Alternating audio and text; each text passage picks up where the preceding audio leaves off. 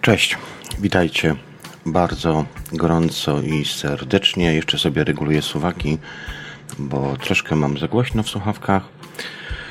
Dziś mamy 6 stycznia 2020 roku, a czas audycji to numer 63 oraz tytuł Alternatywne rzeczywistości oraz wielowymiarowość kątem oka podróżnika.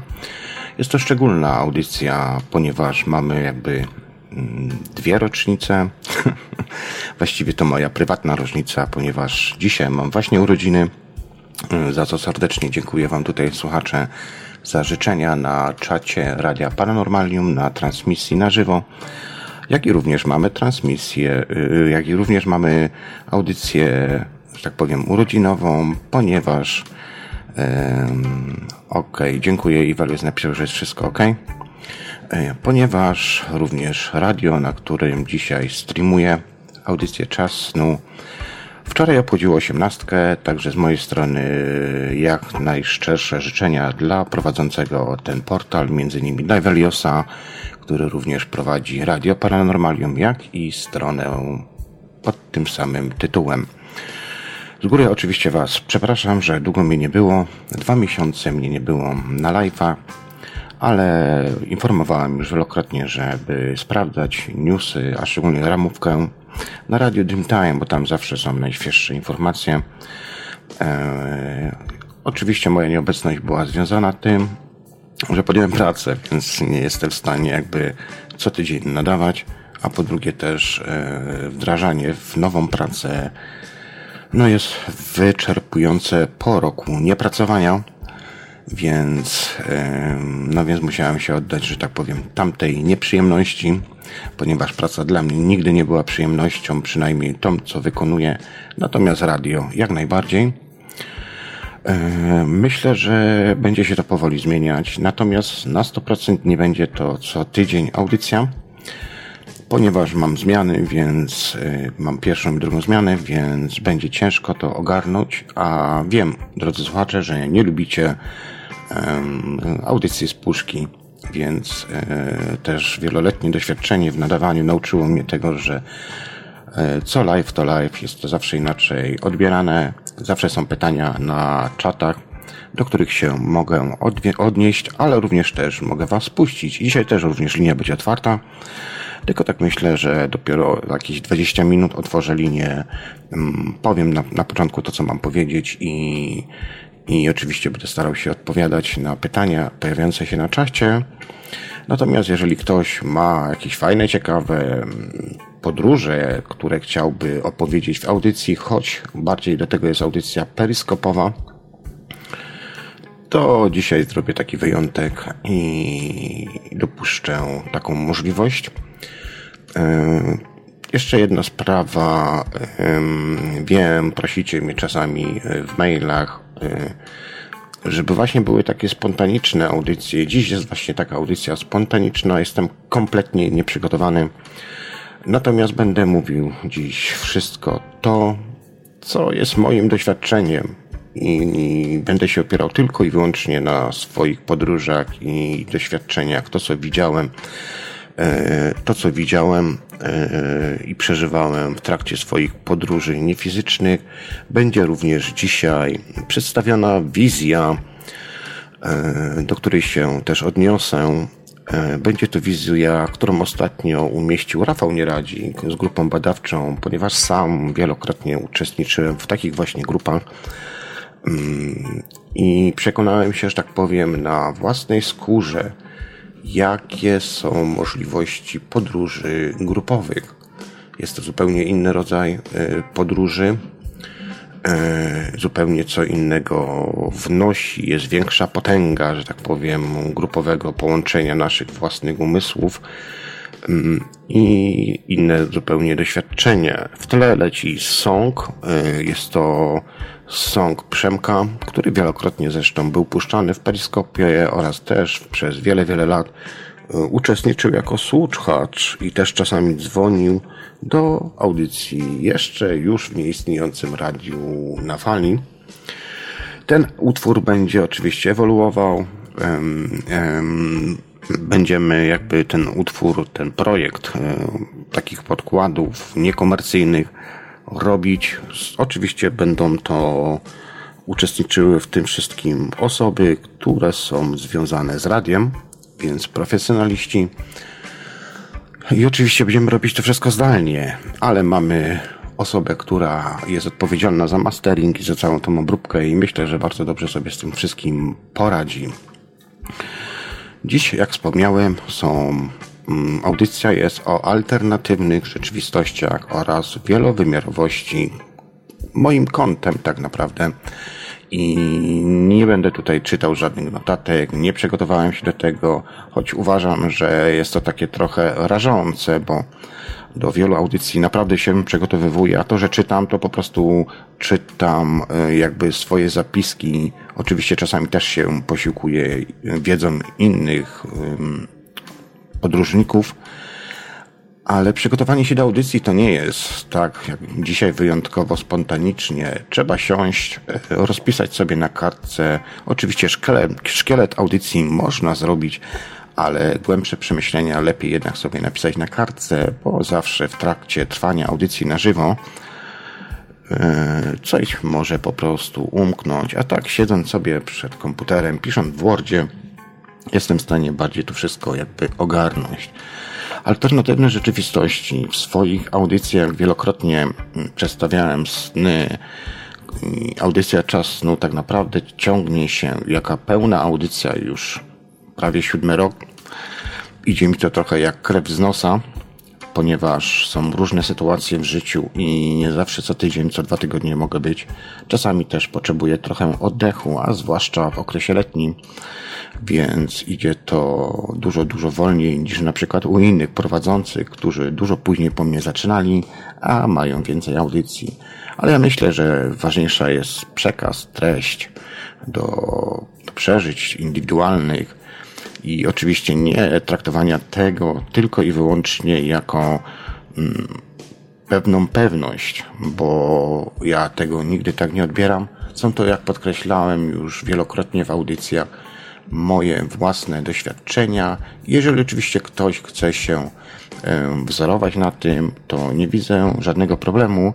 Natomiast zawsze staram się w swoich audycjach nie tworzyć takiego efektu, jakby domina, czy też wywołania reakcji, bo często zauważyłem na przykład przesłuchując różne jakieś tam nagrania osób opowiadających sny, swoje podróże, gdzie de facto praktycznie jakby była kalka przekopiowane. Owszem, śnimy wiele rzeczy podobnych, każdy trochę inaczej też odbiera. Są inne sytuacje, inne miejsca, inna kolorystyka tych wszystkich snów, ale jest to też bardzo zbliżone, jeżeli weźmiemy sens jako sens całości tego snu.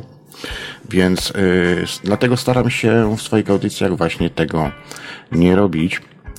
Mm, I też czasami szyfruję swoje audycje, to znaczy mówię to w taki sposób, żeby można było się domyślić. Nie staram się nigdy kawę na ławę wystawiać, po prostu kto zakuma, to zakuma, tak jak mamy tu teraz w czasach pandemicznych i dzisiaj też zresztą będzie, jak powiedziałem wcześniej, e, wizja Rafała Nieradzika będzie ona trwała 12 minut, więc będziecie musieli się u, u, jakby uzbroić w cierpliwość, ale jest ciekawą wizją.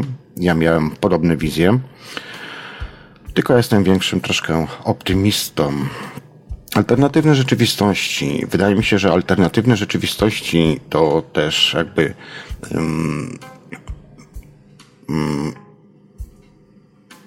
śniąco marzący umysł często nam płata figle i często jakby my, wznosząc się do naszego wewnętrznego świata, do naszego wewnętrznego spokoju, tak naprawdę dostajemy to, kim jesteśmy wewnętrznie. Ja często w swoich audycjach mówię, aby powoływać się do swojego wewnętrznego dziecka. I te wizje, szczególnie emocje połączone właśnie z tym połączeniem wewnętrznego dziecka, powodują to, że rozdzielani jesteśmy wręcz od środka. Już wspominałem wiele razy w swoich audycjach o wizjach, gdzie toczyłem kiedyś mm, inne rzeczywistości, jak, życie w innych rzeczywistościach, gdzie miałem rodzinę, dzieci, przebywałem w innych, niemalże identycznych miejscach, ale nie do końca. Eee, poczekajcie sekundkę, bo coś mi się z komputerem dzieje. Hmm. Momencik, jakby znikły mi strony w ogóle. Coś mi się poprzestawiało mm, i zgubiłem wątek teraz. Poczekajcie sekundkę.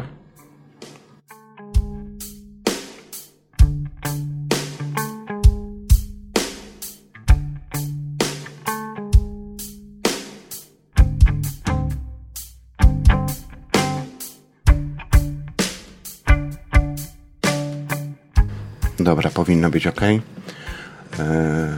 Okienka mi się same zaczęły przestawiać, ponieważ na czterech monitorach jakby lecę i zwyczajnie tak myślałem, że ktoś mi wszedł na komputer po prostu, bo okienka się zaczęły zamykać, przesuwać.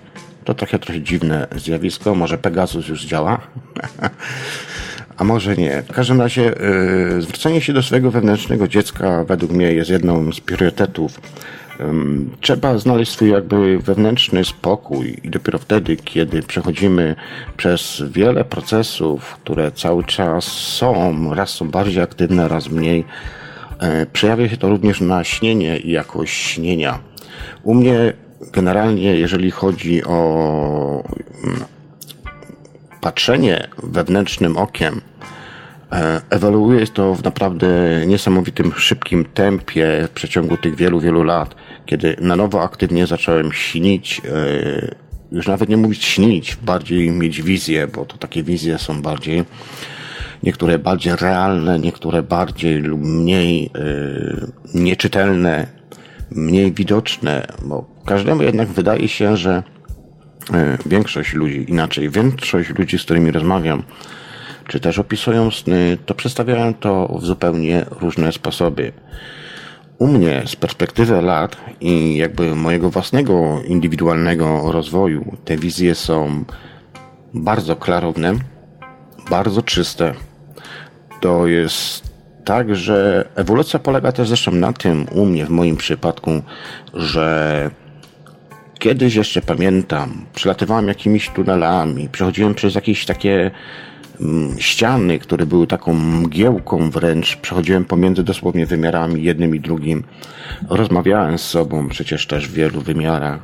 Ale z czasem ewolucja ta postępowała, postępuje dalej. Cały czas jestem w procesie swojego własnego, własnej duchowości. E, zmieniało się to na taki sposób, że e, ja mam obecnie tak, że po prostu zamykam oczy i być może to jest tylko iluzja. Wydaje mi się, że to trwa dokładnie 20-30 sekund, może minutkę i już zaczynają mi się hipnagogi pojawiać i to wszystko. I za chwilę wchodzę w zupełnie inne rzeczywistości.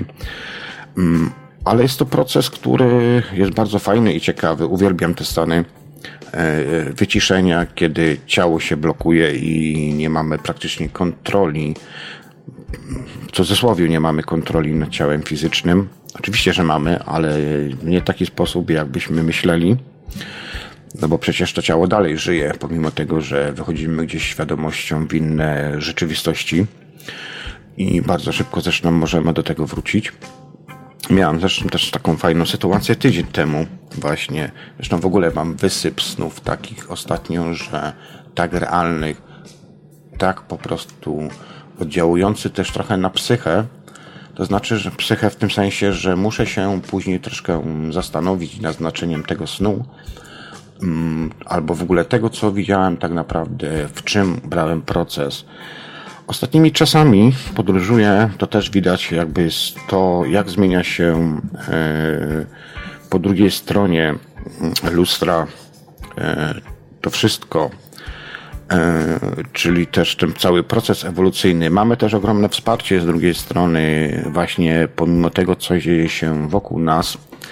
I to widać u mnie. Ja ostatnimi czasami zapuszczam się w takie rejony śnienia w rzeczywistości innych, że e, nie podróżuję sam. Ja podróżuję już grupami. Hmm. I są to istoty, postacie, których nie znam z rzeczywistości, bo często jest tak, że oni jakby dla ułatwienia naszego poglądu zmieniają, e, zmieniają albo inaczej przybierają formy znajomych nam osób, tak, żeby było nam po prostu jakby łatwiej po tej drugiej stronie. Natomiast ostatnimi czasami podróżuję właśnie, z, i to nie jest jedna, dwa, jeden, dwóch, trzech przewodników, tylko to są grupy. Podróżuję w grupach. O tych grupach też zresztą y, mówi tu w wizji, o której później Wam puszczę, Rafał Nieradzik. Y, z tą różnicą, że podróżują w grupach, ponieważ jest to eksperyment robiony, więc y, w tym eksperymencie wszyscy jakby są obok siebie, chociaż nie do końca wiem, czy do obok siebie, bo przynajmniej ja robiłem eksperymenty, że kładliśmy się w kilka osób w jednym pomieszczeniu i śniliśmy razem. Wychodziliśmy po kolei z ciał i spotykaliśmy się w poza. Jak byliśmy już gotowi wszyscy, to wtedy zaczynaliśmy przygodę. Badaliśmy pewne rzeczy, regiony, e, regiony. Oczywiście też był moment, gdzie, gdzie, gdzie jakby każdy też miał swoją własną, indywidualną e, ścieżkę, a często było tak, że po prostu trwania prowadzenia jednej wizji w grupie jednocześnie się prowadziło e, życie, czy też podróż w innej rzeczywistości. Takich rzeczy w moich doświadczeniach sporo było, bardzo dużo. Często do Londynu jeździłem właśnie na takie spotkania, aby, e, aby przeprowadzać te eksperymenty. Zmieniła się też jeszcze fajna rzecz. Ostatnio rozmawiałem tydzień temu z kapitanem właśnie odnośnie tej całej technologii, którą on miał. E, miał, dalej robi to, zresztą ja też mam do tej pory te urządzenia i korzystam. I bardzo ciekawe przestawienie się zrobiło. Um, Zobrazuję to w ten sposób, że często kiedy podróżowałem, kiedy właśnie chciałem odbyć jakąś podróż do innego wymiaru, e, wyobrażałem sobie dokładnie tą sytuację, którą przeżywałem w trakcie wspólnego śnienia w Londynie, choćby nawet. I było to, ja na to mówię, mówiłem krzesło diabła. To znaczy, że siadałeś na krześle, wprowadzałeś się w pewien trans, byłeś otoczony urządzeniami plazmowymi, i zaczynałeś podróż i wszyscy w to wchodzili i tam się różne rzeczy rozgrywały. Natomiast y, ostatnimi czasami miałem taki bardzo fajny, ciekawy sen, kiedy miałem dokładnie podobne podróże, z tym, że bez udziału tego krzesła. Mm. I sytuacje były dokładnie takie same, jak miałem wcześniej. Opowiadam zresztą Tomaszowi o tym właśnie, więc był, ponieważ no wy drodzy słuchacze tego nie wiecie, natomiast ja wiem, że są już takie urządzenia, które są bezprzewodowe i bez udziału krzesła, yy, które nazywają właśnie krzesłem diabła, ale nie wiem dlaczego mam takie skojarzenie. Natomiast yy, miałem właśnie taką wizję o tym, że brałem w śnie, w innej rzeczywistości yy, udział właśnie w takim jakby w eksperymencie. Zresztą pamiętam, kiedy ta technologia plazmowa wchodziła również, jakby wyraziłem zgodę na to, że chcę być takim eksperymentatorem. E, byłem jednym z pierwszych, którzy brali udział w tych eksperymentach. E, natomiast tutaj miałem taką wizję i dzień później odezwał się do mnie kapitan, więc e, mamy połączenie z sobą wszyscy razem. Wyczuł po prostu, że coś się zmieniło. Mm, ja często mówię na to, że jest przetasowanie kart Pamiętam jeszcze w 2020 roku, to był luty, to też była taka jedna z wizji, gdzie wszedłem jakby w alternatywną wizję Ziemi. Prowadziłem rozmowy z przewodnikami, były pokazywane różne miejsca. Nie pamiętam dokładnie, kiedy to była data, ale było to chyba 18 albo 20 grudnia. I pamiętam to do dziś, że jak się obudziłem, to pierwsze co wstałem i powiedziałem coś takiego. I to nawet mój znajomy, który obok też spał akurat, mi to powiedział, bo tak pamiętałem to przez pół, ale on mi tu później uświadomił, że takie coś powiedziałem. I było coś takiego, że wstałem z tego łóżka siadłem na rogu tego łóżka i powiedziałem głośno, no więc zaczynamy. Decyzje zapadły i będzie się teraz działo. Tydzień, dwa tygodnie później właśnie zaczęły się te wszystkie lockdowny. A jaka to była wizja? Była to wizja taka, że mm, nie wiem dlaczego tak jest, ale w swoich wizjach mam tak, że często, kiedy zapadają jakieś y, ważne rzeczy na świecie, to przebywam w pokoju, gdzie, gdzie siedzi trzech gości. To są tacy starsi panowie we frakach i w kapeluszach, siedzą przy takim jednym małym stoliku i debatują. A ja jestem jakby uczestnikiem tego spotkania i widzę jakby co się dzieje. I później, y, także mając taką wizję, już wiem, że będzie coś, zmieni, coś zmieni się. Ja zawsze mówię na to przetasowanie kart. Czyli będzie jakaś wielka zmiana. Być może na świecie, być może w jakimś kraju. Mm, wiele rzeczy nie mówię o tym, bo niestety mówienie o takich rzeczach y, doskonale wiem, z czym się później to jakby bierze i kojarzy. Uważają cię po prostu za wariata, za świra. Jest tylko jeden naczelny jasnowic, który wszystko wie. Ale jak się okazuje, chyba nie wszystko. E, więc, e, więc e, u mnie to mniej więcej tak to wygląda. Jeżeli chodzi o taką mm, podróż w inne światy, wiele razy też z audycji mówiłem wam o tym, jak widziałem siebie na przykład w innych rzeczywistościach i może zaraz o tym wam trochę opowiem. Lećmy dalej w takim razie. Tak jeszcze zanim zacznę to, co skończyłem przed przerwnikiem muzycznym, tutaj też dostałem od znajomego bardzo mm, ciekawą informację. Jest osoba, której absolutnie ufam. Znam go prywatnie, poznaliśmy się kiedyś e, na spotkaniu grupy Radia Cenzura w Irlandii. Jest to osoba również bardzo dobrze doświadczona w podróżach niefizycznych, wielowymiarowych. Wysłała mi właśnie taką informację, że miała sen, że były wojskowy, u którego wykryto śmiertelną chorobę i nie ma nic do stracenia, postanowił uwolnić jakby naród odnośnie tego wszystkiego, co się na świecie i w Polsce dzieje od bandy przestępców, czyli wiemy o kogo chodzi, o, o ludzi, którzy propagują Maurycego. E, I mam podane tutaj 35 nazwisk i co ciekawe mam linka również do strony internetowej, gdzie um, wcześniej dosłownie podano um, na podstawie przepisów um, Sąd Okręgowy udostępnił właśnie również prywatne dane polityków i co ciekawe jak sobie tutaj schodzę do domu to są dokładnie te same nazwiska, które mam tutaj, o których wspomina w śnie, e, jakie, jakie ta osoba odwiedziła. Miała po prostu śnie spotkanie z tym generałem. Jeszcze jak sobie, jak ktoś ma Facebooka, to może też e, znaleźć na Facebooku, bo dość często jest linkowany ten film również jakiegoś byłego wojskowego, który właśnie zaczyna sypać. Więc wizje te wszystkie jak najbardziej pokazują, że system wie, ale ja nie będę tego oczywiście mówił Wam tych nazwisk, ponieważ e, nie chcę się za bardzo narażać, a wiem, że ta ciemna strona mocy również ma technologię do tego, aby pewne rzeczy robić e, w poza. Sam zresztą widziałem e, różne miejsca i sytuacje, w których właśnie mm, były robione pewne kroki, podejmowane, sprawdzane. Mm, wróćmy jeszcze może do filmu, który ostatnimi czasami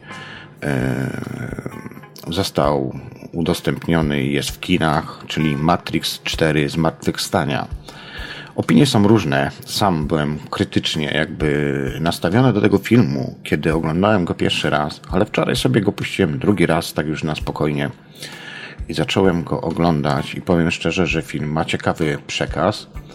Mm, co ciekawe, mm, to co ja odkrywam w swoich jakby podróżach niefizycznych, ma duże przełożenie w tym, co jest właśnie w filmie. Pamiętacie, kiedyś zadałem tak, zrobiłem taką tezę, że a co jeśli sny mamy wgrywane? Oczywiście część snów możemy mieć swoich z wewnętrznego jakby źródła, to my kreujemy, bądź też skakujemy w te sny czy w inne rzeczywistości. Bo tu jest takie pomieszanie trochę, ciężko jest czasami to odróżnić, ale też um, a co jeśli Walt Disney nam grywa właśnie te sny i my później jakby jesteśmy liptarsami i dlatego też mamy podobne sny e, i tak dalej. Jesteśmy jakby takim trochę zaprogramowanym robocikiem, chociaż nie lubię tego słowa robot, bo nie czuję się jako robot, gdzie poprzez właśnie filmy, telewizję, przekazy podprogowe w tych filmach e, mamy wgrywane do umysłów i później właśnie mamy bardzo podobne reakcje wizyjno-senne. Także taką teorię kiedyś stworzyłem. Co o tym myślicie? Dajcie znać. E, jeżeli oczywiście ktoś chce zadzwonić, Skype jest czynny. Mm, nawet fajnie by było, aby ktoś zadzwonił, ubogacił tą audycję e, w radio Dreamtime. Taki jest adres na Skype, z małej litery pisane razem. Jeszcze tak, a propos, bo zapomniałem na wstępie powiedzieć, prawdopodobnie Radio Dreamtime będzie zmieniało nazwę ponieważ y, chciałbym robić trochę jeszcze inne rzeczy, nie tylko zajmować się obenautyką, a Radio Dreamtime się kojarzy raczej z nami i jest to takie trochę wąskie pole. Także jak macie jakieś pomysły, to na stronie radiodreamtime.com jest formatka do kontaktu ze mną. Możecie podawać swoje, swoje propozycje jakbyście chcieli, aby radio się nazywało. Mm, no i dla dwóch najciekawszych e, propozycji, e, które mi się spodobają, e, będą dwa kalendarze na ten rok. Dostałem kalendarze od Marcina z Radio Cenzura, bardzo fajne. Fajny napis na tym kalendarzu jest, który warunkuje właściwie to, co mamy wokoło. Więc e, jakby ktoś chciał wziąć udział, mieć swój wkład w, zmianę radia, nazwę radia, to serdecznie zapraszam. Wracając do tego Matrixa jeszcze, bo ten Matrix dość ciekawie pokazuje mm, właśnie jakby procesy reinkarnacyjne, gdzie Neo się budzi kolejny raz, e, nie tylko Neo, zresztą w ogóle też bohaterowie E, czwartej części Matrixa i jakby powracają do wspomnień i na nowo się budzą. Jakby odzyskiwali z czasem swoją pamięć e, do historii, która gdzieś się tam kiedyś, tu, kiedyś działa. Jest to bardzo ciekawe, ponieważ e, nawet w moich własnych doświadczeniach, właśnie duchowych, wielowymiarowych, też często właśnie tak mam, że miałem, że mm, byłem w miejscach, które bardzo dobrze znałem gdzieś kiedyś, jakby były też moją częścią mojej historii własnej. I zaczynałem sobie przypominać, rozumieć pewne rzeczy, pewne procesy, kiedy siedziałem z jakimś starszym dziadkiem, przewodnikiem i opowiadał, pokazywał mi różne miejsca, pokazywał mi mnie siedzącego gdzieś tam że Okej, okay, bo tu Iwelios mi napisał, zaraz to doczytam, e, że, że, że widywałem po prostu siebie, żyjącego też w innych rzeczywistościach, gdzie prowadziłem normalne życie, miałem normalną rodzinę, dzieci, gdzie na przykład przybywałem na różnych statkach, na różnych statkach no UFO, tak by można było powiedzieć, gdzie widziałem właśnie też podłączonych e, ludzi, ludzi do różnych maszyn, do różnych urządzeń śniących. Często podchodziłem, byli w kapsułach, leżących czy stojących. Widziałem połacia dosłownie, e, bo to statki były naprawdę ogromne, więc widziałem połacia tych ludzi umieszczonych w tych kapsułach i śniących, i śniących dosłownie. Podchodziłem, dotykałem normalnie tych kapsuł, yy, tych szklanych kapsuł. Były też również inne miejsca, były też urządzenia takie, mieli na sobie urządzenia, które, e, które były jakby takimi miniaturowymi urządzeniami, właściwie zintegrowane jakby z nimi były. Więc y, te podróże były bardzo ciekawe, dużo wnosiły. Często miałem takiego moralniaka po tym, jak po tym jak się wybudzałem i zaczynałem się zastanawiać, co to kurde było, nie? Więc y, takie, takie, takie rzeczy się u mnie jak najbardziej y, zdarzały. Podróże są ciekawe i na pewno rozwiązują, znaczy rozwiązują, mówią nam też o naszej prawdziwej naturze i ta wielowymiarowość, ta możliwość z czasem, kiedy Mm, otwieramy się jeszcze bardziej, to przejścia pomiędzy tymi wymiarami stają się dużo łatwiejsze. Mm, nie boimy się tego już tak, nawet wręcz czasami jest taka obsesja powrotu do tych innych rzeczywistości, bo widzimy, że tam jest zupełnie inaczej, jakoś ciekawiej, spokojniej. Ja nie mam tak raczej, żeby miał jakieś sny, które były, e, które były takie jakby horrorystyczne czy coś w tym sensie. Myślę, że to jest uzależnione właśnie z naszym wewnętrznym spokojem. Jeżeli godzimy się już na pewne rzeczy, kiedy zaczynamy kumać, łapać, yy, chociaż tak do końca nigdy nie jesteśmy pewni, czy rzeczywiście nie śnimy w tej naszej bajce, tej naszej pętli, bo tak jak w Matrixie jest na przykład, że ciągle jest E, to zapętlenie i zawsze jest wracanie do tego jakby punktu wyjściowego, jeżeli się nie osiągnie jakiegoś celu. Więc tak naprawdę, więc tak naprawdę jest to wszystko jak najbardziej możliwe i realne. Wiele razy na przykład, kiedy wylatuję poza sferę kosmiczną, nad Ziemią, widuję mnóstwo właśnie takich ciał w skafandrach, które po prostu lecą sobie swobodnie w przestrzeni kosmicznej i z zamkniętymi oczami śnią. Choć miałem też takie spotkania, gdzie gdy podletywałem pod te ciała, przypatrywałem się tym ciałom, właśnie tym ludziom w skafandrach śpiących, e, otwierali też czasami oczy. I to jest ciekawe spojrzenie. E, wywołuje troszkę takie ciarki, że tak powiem. Chociaż nie zawsze, bo jak mówię, są to różne postacie. Niektóre są w skafandrach, niektóre w jakichś takich dziwnych innych skafandrach, nie wiem jak to nazwać. I czasami jest to takie dziwne to spotkanie, ale też spotkałem kiedyś w swoich jakby podróżach siebie samego, którego, co również się unosiłem.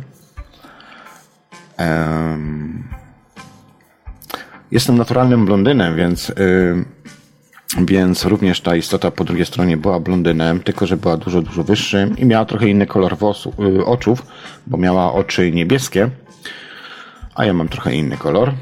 Ale tak czy inaczej, były to ciekawe, ciekawe. Często, kiedy nawiązywałem już kontakt wzrokowy właśnie z sobą po tym drugiej stronie, to było coś takiego, że jakbyśmy, jakbym wchodził w jego oczy i zaczynałem pewną podróż. Zdarzały mi się takie właśnie sytuacje. O, powiem szczerze, że te, to było zupełnie inne spojrzenie na jakby w ogóle na naturę wszystkiego. E, to było takie spojrzenie, jakbym ogarniał cały kosmos, cały wszechświat, dosłownie na wyciągnięcie ręki.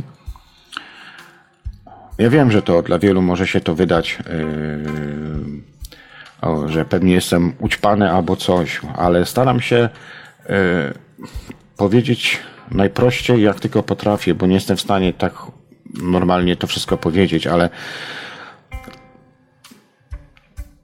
kiedy spotykałem siebie po tej drugiej stronie, właśnie kiedy wchodziłem w interakcję z sobą po tej drugiej stronie, kiedy jakby łączyłem się telepatycznie, wzrokowo i na przykład wchodziłem w oczy i zaczynałem przepiękną przygodę to te przygody były zawsze indywidualne. Nigdy mi tam nikt nigdy nie przewodniczył. Nikt mi tam nie przeszkadzał, ale ja brałem też udział jakby w kreacji dosłownie wszystkiego. To znaczy, że mogłem wziąć w dłoń na przykład jakąś planetę i kształtować jej rozmiar i wymiar. Mało tego, kiedy patrzyłem w swoim tym okiem wewnętrznym w poza,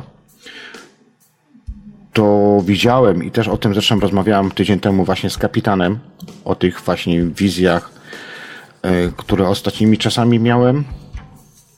E, I on mi pewne rzeczy tam też potwierdził, które osoby ostatnio też jakby obserwowały. to było coś takiego, jakbyś wziął, hmm, powiedzmy, że cebula jest planetą i pokroił ją plasterki. I każdy plasterek miał jakby inną własną strukturę. To znaczy, że widziałem na przykład planetę w strukturze energetycznej, w strukturze duchowej, jeszcze w strukturze materialnej, jeszcze w jakichś tam innych strukturach, jeszcze dosłownie jakbym się cofał do tyłu, do tyłu, przechodził przez te wszystkie struktury i widział dosłownie jakby to było rysowane, jakby, jakbym wziął z tą ręką poza ołówek i rysował planetę. I później od tego rysunku zaczynały się kolejne warstwy i wracaliśmy z powrotem do tego, aż była to jakby cała widzialna część. Także były to ciekawe, były to ciekawe właśnie e, doświadczenia. Tutaj Ivelios pisze, że taka ciekawostka radiowa. Jakiś czas temu odkryłem, że przed Radiem Paranormalium, RNF Dreamtime i tak dalej w okolicach 2008 roku istniało sobie gdzieś w internecie Radio Obsesja. Przyznam szczerze, że ja o tym nie słyszałem. Nie, nie, wiadomo, czy zachowały się jakieś ich audycji, ale w Internet Archiv jest częściowo zachowana ich strona. No, ciekawe. Ja sobie to nawet zapis, zapiszę. Może pogrzebiemy coś, poszukamy. Może się coś znajdzie. Czekajcie sekundkę, ja sobie tylko napiszę nazwę tego radia. E, to jest radio OB sesja.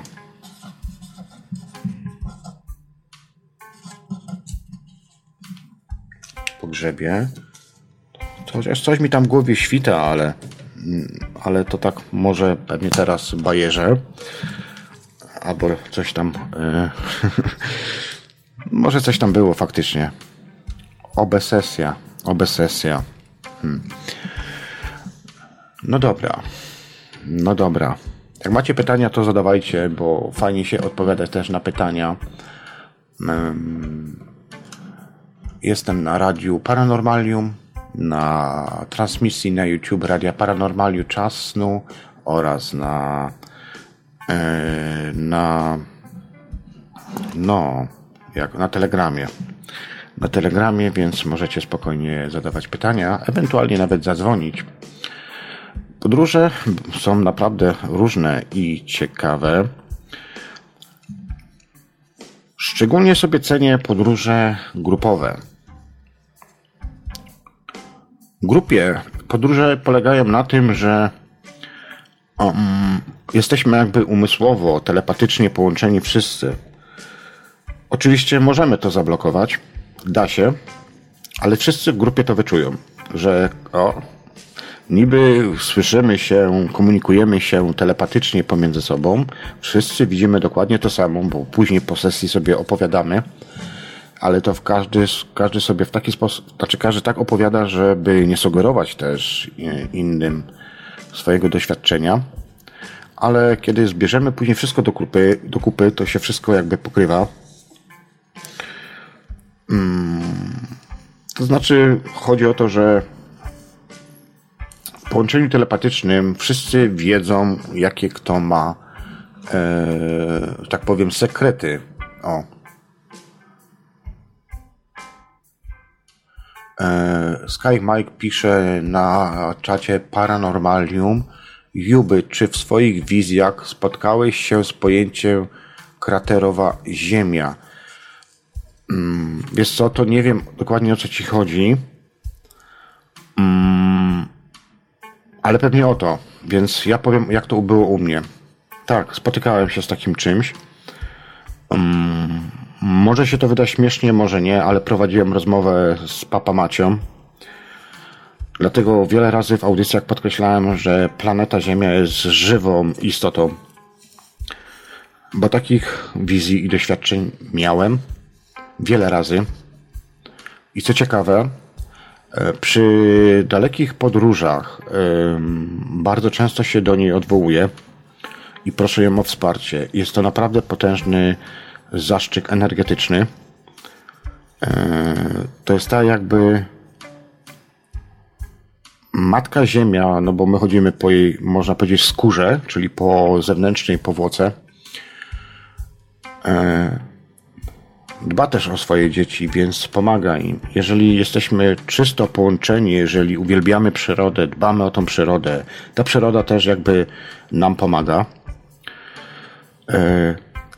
E, to z tej strony, ale z drugiej strony e, widywałem struktury wewnętrzne e, Ziemi z przestrzeni kosmicznej, ale też podróżowałem po wnętrzach Ziemi i podróże zewnętrzne są zupełnie innymi podróżami niż podróże wewnętrzne.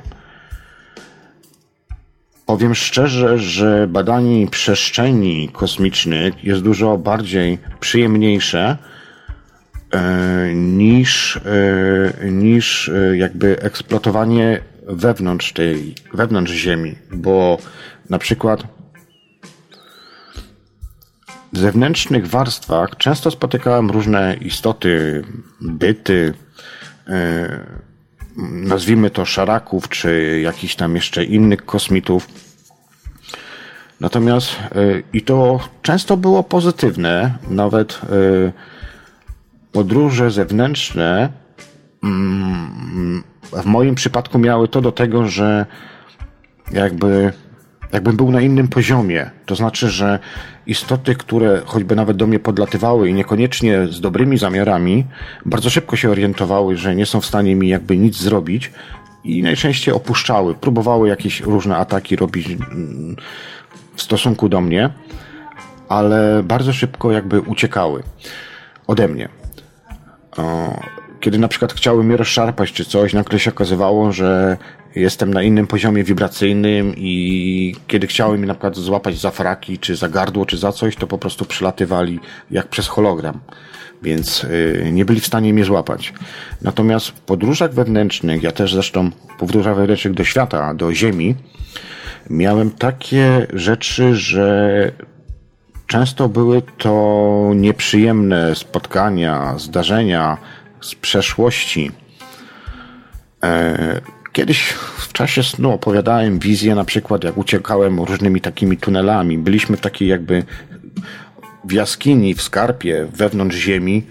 Była tam już jakby taka wizja przynajmniej była, że była garstka ludzi, e, którzy e, jakby byli ostatnimi ludźmi na ziemi, coś by można tak było tak określić. I tam była moja rodzina, czyli brat, siostra, brata chyba nie było, ale siostra, ojciec, matka, bratanica i tak dalej. I była tam dosłownie kilkaset osób. To byli jakby ostatni ludzie na Ziemi. To jest tak jakby w pewnym sensie Ziemia przekazywała mi jakąś informację mm, o przeszłości. Ja to tak odbierałem. I było coś takiego, że byliśmy tam, nie było elektryczności, nie było nic. Ludzie palili dosłownie jak w prehistorii e, ognisko gdzieś tam w różnych częściach przy ścianach, na środku żeby się ogrzać. Było zimno strasznie, ale była bardzo duża więź ludzi.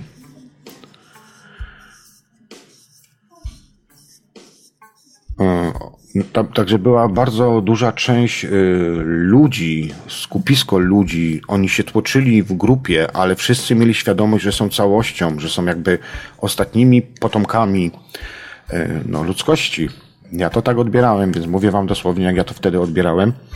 I było takie zdarzenie, że w pewnym momencie ludzie na tej, tej sali, w tej jaskini zaczęli się poruszać i reagować na coś, bo ktoś rzucił informację, że znaleźli nas i pędzą do nas. Coś w tym sensie.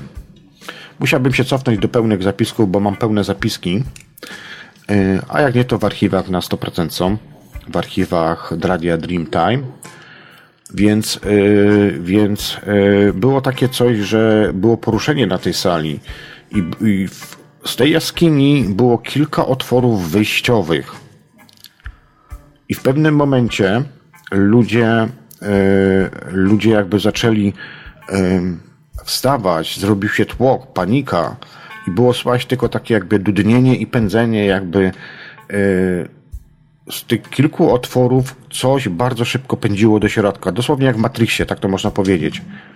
Coś podobnego jak w, tam w Matrixie te, te wszystkie te roboty wlatują od góry. To bardzo coś podobnego. Oczywiście nie było to technologicznie tak jak w tym filmie, tylko mówię, było to tak jakby jakaś prehistoria. Ludzie się zaczęli panikować i tak dalej. Ja nie panikowałem, ale wiedziałem jakby, jak mam postępować w tym wszystkim. I było jakoś tak, że mm, ja chyba wtedy wziąłem bratanicę i siostrę i poszliśmy jakimś innym tunelem. Rodziców zostawiliśmy, oni już byli niedołężni, starzy, nie dało rady po prostu ich nawet wziąć. Pożegnaliśmy się, łzy w oczach, wszystko i tak dalej było. Uciekliśmy y, przez te tunele i my żeśmy się uratowali. Później po jakimś czasie wróciliśmy do tego miejsca i moi rodzice przeżyli. Plus tam jeszcze dosłownie mm, niewiele jakby, niewiele jakby tych osób w tym całym pomieszczeniu. Ale jeszcze zanim weszłem do tego jakby tunelu, którym wyszliśmy, gdzieś, gdzieś wyszliśmy na zewnątrz, to widziałem te istoty. To były duże, potężne e, istoty wyglądające jak żdżownica, smoki jakieś, coś tego typu rzeczy. Mm, no i mówię, i potem wróciliśmy, potem wróciliśmy do środka. Moi rodzice przeżyli i my żeśmy brali udział jakby na nowo odbudowywaniu. Te istoty zostały zabite. Te istoty zostały zabite przez jakichś tam ludzi w tej wizji w środku jaskini. Była tam jakaś technologia, ale to była taka prymitywna technologia. No, no nie dzidy, nie łuki, tylko coś większego, ale już teraz nie pamiętam dokładnie, jak to, jak to było. Ale to była właśnie taka jedna z wizji właśnie wielowymiarowości, czy to było jakby też właśnie połączenie z tym wewnętrznym. I tak jak wspomniałem wcześniej, odpowiadając Tobie, drogi słuchaczu, to te wizje właśnie we wnętrzu Ziemi. Ja mam wrażenie czasami, że właśnie te wizje, które mam jakby w połączeniu przy połączeniu z Ziemią, energią Ziemi, które jakby mam wzmacniane przez energię Ziemi, są takie bardziej drastyczniejsze. To znaczy, że wydaje mi się, że wtedy ja odczytuję pewne zapisy z przeszłości, być może moje, być może ogólnoziemskie, być może odczytuję historię Ziemi czy coś, nie mam zielonego pojęcia. Raz też miałem taką wizję, gdzie i to też była wewnętrzna wizja, gdzie mm, trafiłem do miejsca dokładnie tak, jak opisywał to ten podróżnik, co wleciał do środka ziemi, jak on miał. Mm, pewnie sobie później przypomnę. W każdym razie wleciałem też jakby od środka do środka ziemi, właśnie od strony biegunów. I nie wyglądało to tak, że były jakieś tam w środku, nie wiem, dinozaury, piękne jakieś lasy tropikalne czy coś. Tylko to był raczej taki teren pustynny, otoczony skałami. Po tych skałach chodziły różne plemiona, takie dzikusy można by było powiedzieć. Natomiast ja tam z jakimś przyjacielem, jakimś astralnym, niefizycznym bytem wleciałem. E, wylądowaliśmy na skałach, powiedzmy, ale to skałach pokryty, to skałach, na, znaczy na, na, w górach na skałach, nie pokrytych żadną zielenią. Była to prawie jak w Egipcie, można tak sobie, mogę tak powiedzieć, czyli piaski pustynne i tak dalej i wokół gdzieś tam jakieś szczyty górskie, ale to nie były wysokie góry. Także spokojnie można było zejść. Yy, I na tych szczytach, jak siedzieliśmy, to ten przewodnik mi pokazywał miejsca, gdzie są jakby mm, bazy statków obcych. Yy, i co ciekawe, jak byłem na tym, tego nie widziałem. Dopiero jak o tym mi powiedział, jak kazał mi skierować wzrok tam w jedną, drugą, trzecią stronę, ja sobie to wyzumowałem tym moim wewnętrznym okiem, zrobiłem zbliżenie, to rzeczywiście widziałem takie platformy, jakby nie ceglane, ale z kamienia i na tych, na tych właśnie platformach y, stały różne statki i kręciły się wokół tego osoby. E, I ja do tego statku oczywiście później wszedłem. W tym statku był, ten statek był w ogóle zasilany jakimiś kryształami. Były takie inaczej, na zewnątrz wyglądały metalicznie, a w środku były jakby otoczone kryształami, tylko że te kryształy miały y, różne kolory, czyli pewnie było to też związane z jakąś energetyką czy coś. I w niektórych kryształach też jakby były wmontowane w środek, wlane wręcz. Mm, czy to twarze, czy to jakieś mniejsze istotki, nie wiem. I co ciekawe, jeszcze w tych kryształach niektóre się poruszały. Taką miałem też kiedyś wizję. Tam oczywiście później była e, kolejna wizja, gdzie szedłem sobie później tym na przykład tunelem, właśnie tym tunelem e, otoczony tymi kryształami, szedłem, szedłem. W pewnym momencie jakby z drugiej strony pojazdu otworzyły się e, drzwi, a przed moimi oczami pojawił się taki tropikalny las. No i oczywiście sobie do tego później lasu wleciałem, tam różne inne historie było. O tych historiach oczywiście opowiadałem, więc spokojnie możecie to znaleźć. E, tutaj użytkownik Ang, witam, witam wszystkich zresztą słuchaczy. Jest ponad 100 osób na żywo, więc jak na nieregularną audycję to jest dla mnie nie do pojęcia, ale dziękuję Wam bardzo. E, piszę tak. Ja mam dość często tak, że jak ktoś ma do mnie zadzwonić za chwilę, a normalnie nie umawiałem się z tą osobą, to chwilkę wcześniej pomyślę o tej osobie i myślę, że to jest ten moment, kiedy ta osoba myśli o mnie i o tym, co mi będzie mówić. Jakoś to wyłapuję z jej mózgu. W sobotę miałem taki ostatni raz. Zadzwoniła do mnie na przykład osoba, co pół roku się nie odzywała wcale i chwilę wcześniej popatrzyłem nawet na telefon i za chwilę zadzwoniła ta osoba. Zgadza się. Zgadza się, jesteśmy wszyscy połączeni, oczywiście większość nieświadomie, nieświadomie pochodzimy z, tak naprawdę z jednego źródła i potrafimy się komunikować sam. Też wiele razy takie przypadki miałem w swoim życiu, gdzie właśnie kiedy jakoś tak sobie pomyślałem o kimś, to ta osoba dzwoniła. Tutaj mam takie pytanie, również o Angha. Pytanie, czy podejrzewasz, że masz implant? Chodzi mi o to, że implant mógłby przełączać siebie w inny stan i dlatego masz takie doświadczenia. Bardzo ciekawe pytanie. Bardzo ciekawe pytanie, ponieważ w swoich wizjach widziałem implant. Generalnie ja już o tym wspominałem w audycji Czas Snu 01 w tej jaskini, gdzie opowiadałem właśnie jakby proces mojego narodzenia co ciekawe, kiedyś do Sławka Bączkowskiego też nawet dzwoniłem, opowiadałem o tym, mm, o, o tych kinach wszystkich, które gdzieś tam sobie kiedyś robiłem. E, miałem też oczywiście możliwość, ludzie profesjonaliści chcieli mi robić różne horoskopy urodzeniowe, gwiezdne, jakieś tam cuda i tak dalej. Natomiast ja się kiedyś przeglądałem tym kinom urodzeniowym. I w tych kinach mam genezę smoka. W audycji Czas Snu 01 opowiadałem właśnie o tym, jak powstawał proces jakby mnie stworzenia, gdzie na takim, no można powiedzieć, ołtarzu, takim mm, kamiennym ołtarzu, było kilka osób, takich, mm, ja to odebrałem jako pradawne jakieś istoty, które brały udział właśnie w, w, w tworzeniu mnie, e, w tworzeniu mnie. I te osoby mm, mógłbym powiedzieć, że z perspektywy obserwatora wyglądały jakby robi jakąś magię, ale zapewne była to jakaś technologia. Um, I w momencie, kiedy ja powstałem, z tego kółka wyszedłem, odszedłem na bok, na kra, kraj tego jakby um, na kraj tego, no, tego kamienia. Za mną oczywiście to był proces taki, znaczy wizja taka, gdzie widziałem proces powstawania z punktu obserwatora, czyli gdzieś tam z góry, ale też jakby byłem, byłem w środku i widziałem w środku siebie, który tam powstał. Miałem strukturę energetyczną. Um, za mną stał wysoki smok.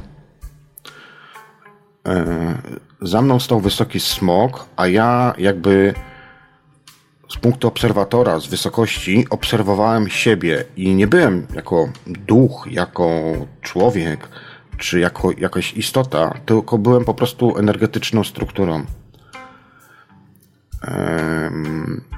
i widziałem różne, widziałem te czakry, te punkty energetyczne na swoim ciele, te, te wszystkie rzeczy, ale właśnie widziałem też i ten, to miałem umieszczone gdzieś tutaj, jak jest kość ogonowa z tyłu, w kręgosłupie. I powiem szczerze, że się kiedyś, y, jak to widziałem, później jak sobie przez wiele miesięcy to analizowałem, bo wizje czasami są takie, że no, jest jakby defragmentacja mózgu i ta defragmentacja mózgu po tych wizjach czasami trwa. Więc zastanawiałem się grubo, co to oznaczała ta wizja. Mam pewne podejrzenia oczywiście, ale to są moje prywatne podejrzenia. Natomiast wy, drodzy słuchacze, możecie się tylko domyślać.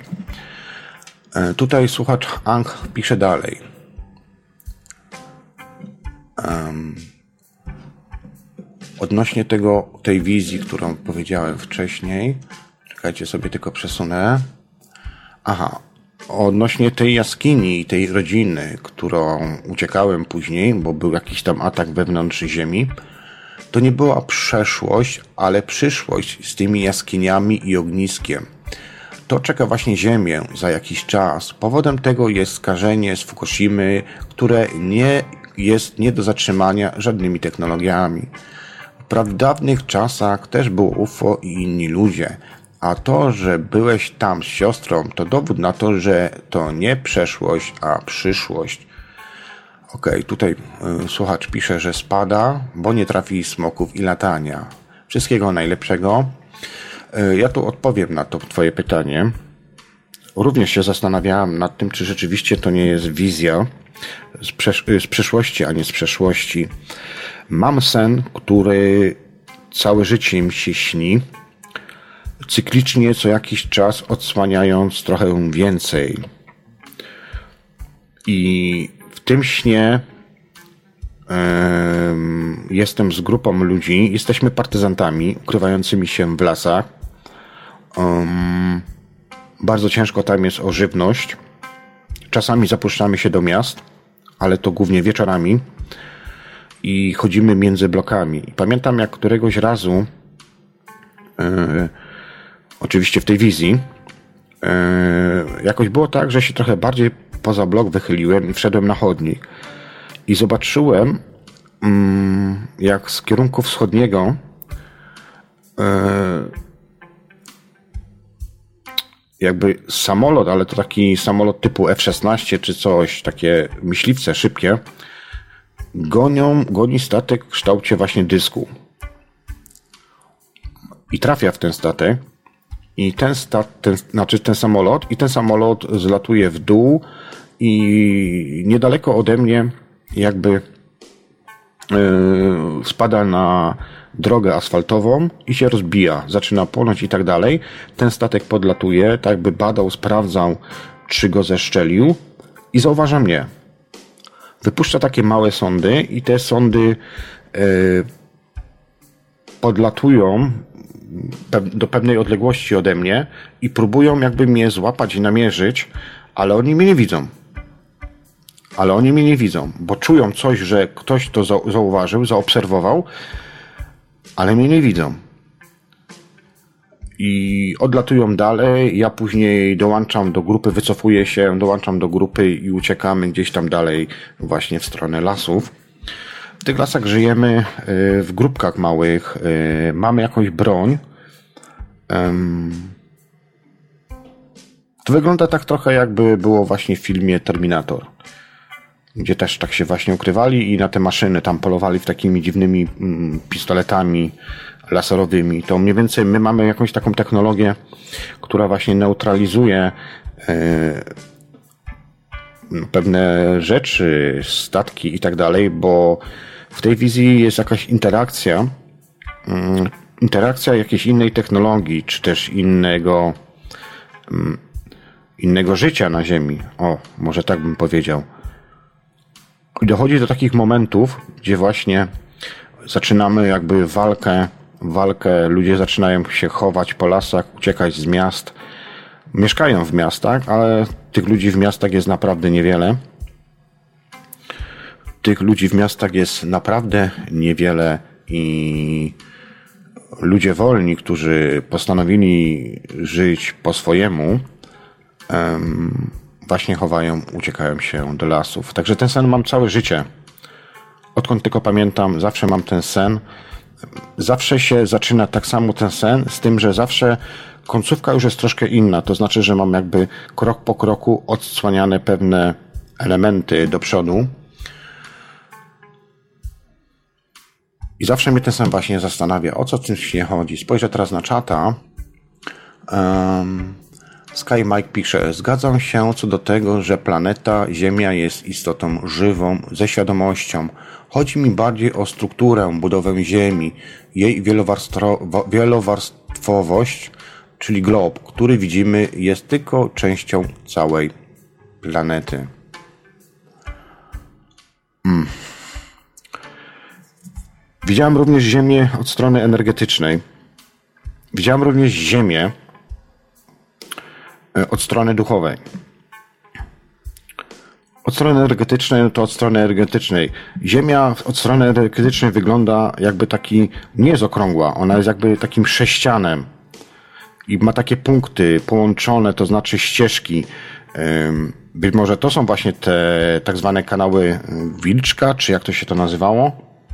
Gdzie mm, są takie teorie, że byty pewne, które mają trochę większą świadomość i wiedzą tak naprawdę o co wszystkim, o to w tym wszystkim chodzi, właśnie tymi tunelami, kanałami się przemieszczają z punktu A do punktu B. I taką ziemię widziałem, ale to widziałem od strony energetycznej. I nawet mogę wam powiedzieć, drodzy słuchacze, że e, no ci wszyscy, ci Rothschildowie, to wszyscy oni mają technologię, oni wiedzą dokładnie o co tam chodzi oni się, prawda, o sieć wilka, dokładnie, dziękuję Iwelios. E, oni się po tym jakby właśnie tymi, tymi miejscami przemieszczają bardzo szybko. I taką strukturę widziałem. Ale na przykład widziałem też strukturę duchową Ziemi. I to jest bardzo ciekawe. W strukturze duchowej Ziemia tworzy taki obłoczek e, na północnym biegunie. Przynajmniej w moich wizjach tak jest. Przybiera kształt twarzy, z którą normalnie telepatycznie można rozmawiać. E, rozmowy są bardzo inteligentne. Bardzo inteligentne. I nie ma tam oszustwa. Po prostu Ziemia czyta wszystko od ciebie, jakby telepatycznie. Wszystko tobie wie. E, są to rozmowy, które najczęściej e, przypominają coś, yy, wzmacniają energetycznie, tak jak powiedziałem wcześniej, ale są to też rozmowy, inaczej, bolączki Ziemi, co jej przeszkadza, co jest nie tak, co ludzie zrobili. Bardzo często właśnie w tych rozmowach, które przeprowadzałem, to były rozmowy historyczne, pokazujące właśnie przebieg całego procesu i jak Ziemia cierpi. To tak wracając do tego, co tutaj słuchacz Skype Mike chciał, yy, pisał.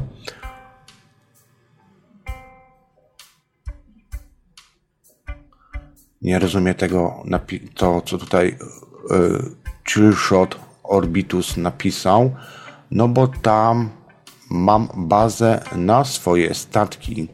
Nie kryształy służą jako zasilanie. Być może, ja nie, ja nie twierdzę tego, tylko że mówię, że to tak wyglądało w tych wizjach, jak, jak mm, jakby to taka, takie moje trochę ludzkie myślenie, tak? Yy, określenie tego, że być może to było od zasilania, ale pewnie może i nie. Być może jest to zupełnie co innego. W każdym razie, yy, no właśnie, to jest ciekawe, bo te, te kryształy właśnie pojawiają się znaczy te struktury, różne, różne tunele kryształowe, jakieś kule kryształowe czy coś, one się często w moich wizjach pojawiają, kiedy yy, właśnie podróżuję pomiędzy wymiarami. To znaczy, że nie mam, kładę się spać i mam tylko jedną wizję, wstaję rano i tyle, tylko tych scenariuszy, tych przejść, tych wizji mam kilka. I które dobrze pamiętam, jak się przebudzę. Oczywiście, jak nie zapiszesz tam w ciągu tam powiedzmy kilku godzin, no to wiadomo, że zapomnę, bo mamy, ta pamięć umyka. Ale jeszcze po przebudzeniu bardzo silnie pamiętam doświadczenia, które miałem. Więc tak to jest z tymi kryształami. Smok to symbol y, szatana. Nie wiem. To to co, jestem szatanem? Yy, ale po co taki implant, skoro już sam mózg nim jest? Nie wiem. Nie mam pojęcia. W Ziemi żyje prastara cywilizacja. Pierwotna w tej cywilizacji prastara, pierwotne w tej cywilizacji prastare dusze miały swoje pierwsze wcielenia tu na Ziemi. Yy, powiem wam ciekawostkę. W rozmowach, które prowadziłem w poza ostatnimi czasami, yy, będzie zmniejszała się liczba awatarów na Ziemi, czyli ciał ludzkich. Więc yy, dusze będą miały problem. Oczywiście rozwiązany zostanie ten problem yy, i będą na Ziemię wstępować już tylko te naprawdę rozwinięte dusze, mocno rozwinięte. Sami widzimy, co się wokół nas, wokoło teraz dzieje. Jak trwa depopulacja. Oczywiście nie neguję tu, nawet, nawet, nawet nie dyskutuję z ludźmi na temat Maurycego, więc niech każdy robi to, co uważa za słuszne. Kiedyś próbowałem ludziom tłumaczyć, ale jak powiedziałem wcześniej, dwa lata, jeżeli ktoś nie zrozumiał o co chodzi, no to trudno. Pozostaje tylko mieć nadzieję, że jeszcze jakaś tam część społeczeństwa się przebudzi, choć widzę, że się przebudza, ale to jeszcze chyba nie jest tak, jak powinno. Co do Rothschildów zgadzam się w 100%. No ja byłem na spotkaniu kiedyś z Rothschildami. Bardzo nieprzyjemne spotkanie. Bardzo nieprzyjemne spotkanie. Dobra, kochani. Jest godzina 22.21.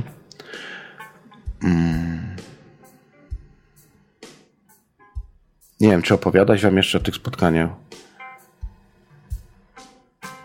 Dobra. Puszczę przerywnik muzyczny. Po tym jeszcze wam opowiem o tych spotkaniach. E, co ciekawe, te spotkania się również pod ziemią odbywają.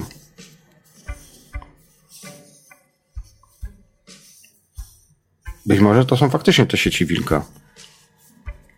Bo to tak ma to jakieś połączenie. Dobra, przerywnik muzyczny, potem jeszcze trochę wam poopowiadam, a potem puszczę wam Rafała Nieradzika tak pod koniec audycji, bo niestety muszę do pracy jutro iść. Co do tych Rothschildów. Hmm.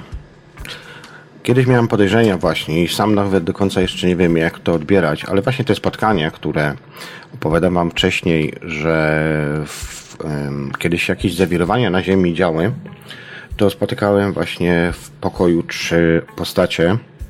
Dwie były widoczne i to właśnie był Rothschild i jeszcze ten drugi, Rockefeller, ale była jeszcze jedna postać i ta postać miała zawsze zamazaną twarz.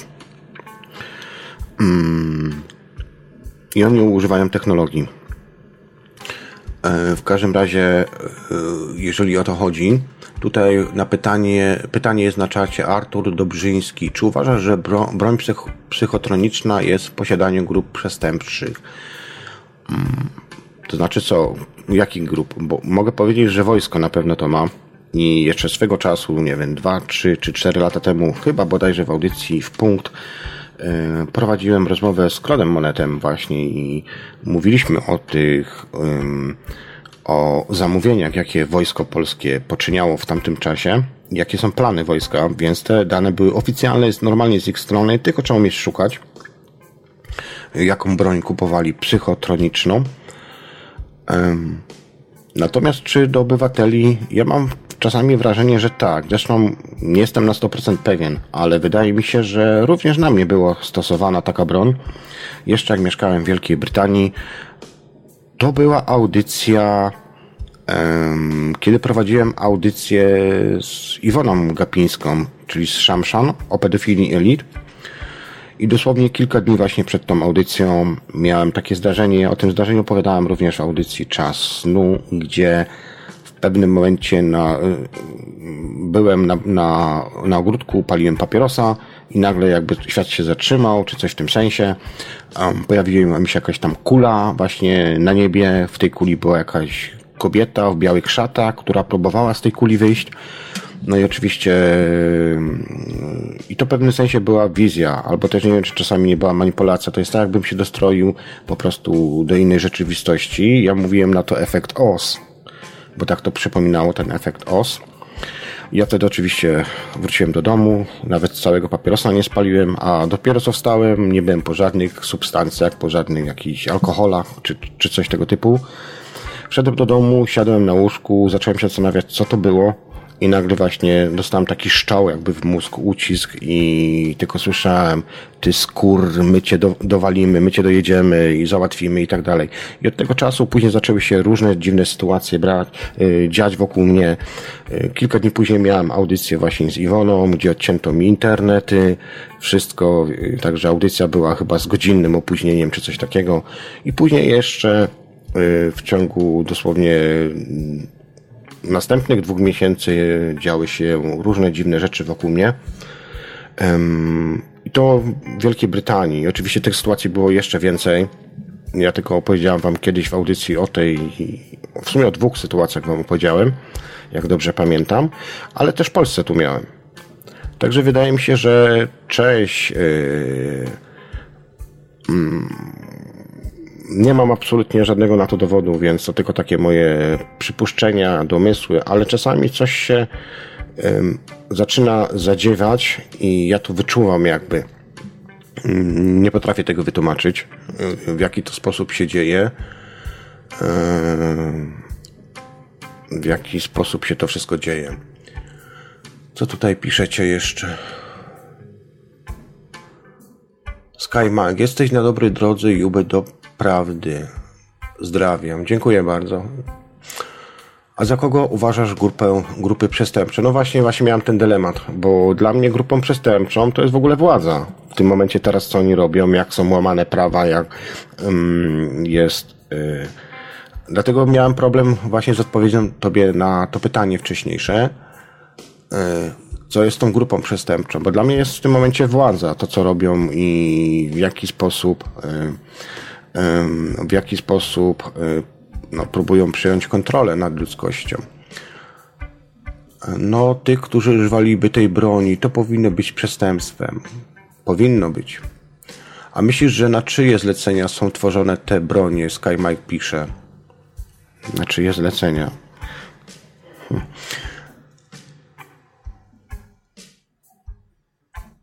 Arturo, powinno, ale nie będzie to, bo koliduje to z ich interesami. Okej. Okay. E, no to dobra, lećmy może z kolejną jakąś opowieścią. Grzebię w głowie teraz, e, żeby sobie przypomnieć. Mm. Jedną z takich ciekawych historii była też, były też wielokrotne loty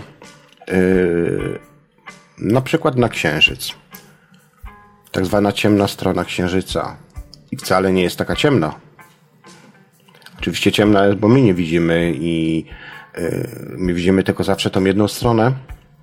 Yy, natomiast yy, byłem po tej drugiej stronie wiele razy. Na początku mi to szło opornie, bo jakbym nie mógł bliżej dolatywać, ale znalazłem na to inny sposób.